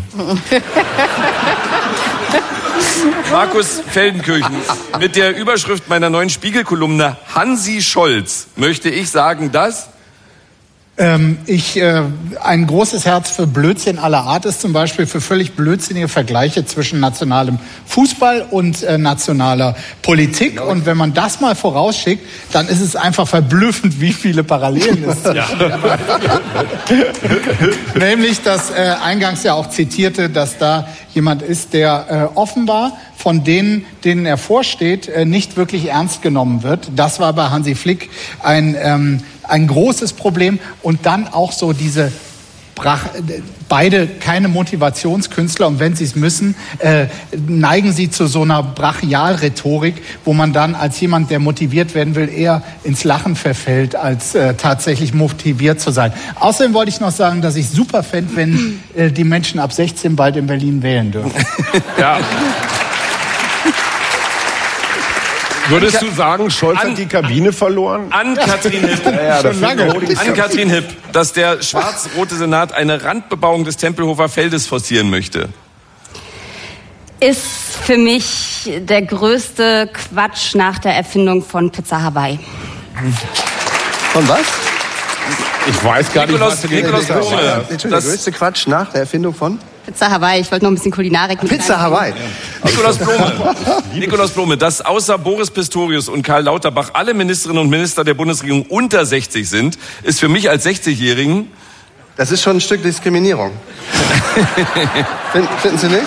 Ich Dass du die Karte nochmal spielen würdest.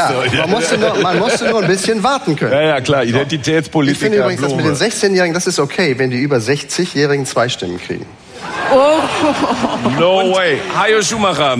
Bei der Eröffnung des Münchner Oktoberfestes gestern mit Markus Söder, Lars Klingbeil, Claudia Roth, Florian Silberheisen und Hubert Aiwanger wäre ich gerne dabei gewesen, weil Äh, nee, wäre ich nicht gerne dabei gewesen.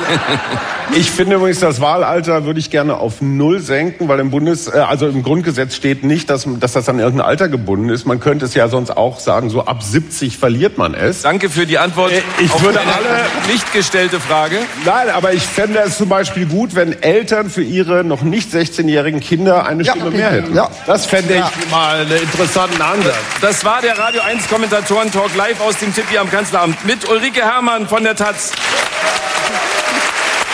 An Katrin Hipp vom Tagesspiegel. Markus Feldenkirchen vom Spiegel. Nikolaus Blome von RTL NTV und Hajo Schumacher von der Funke Mediengruppe.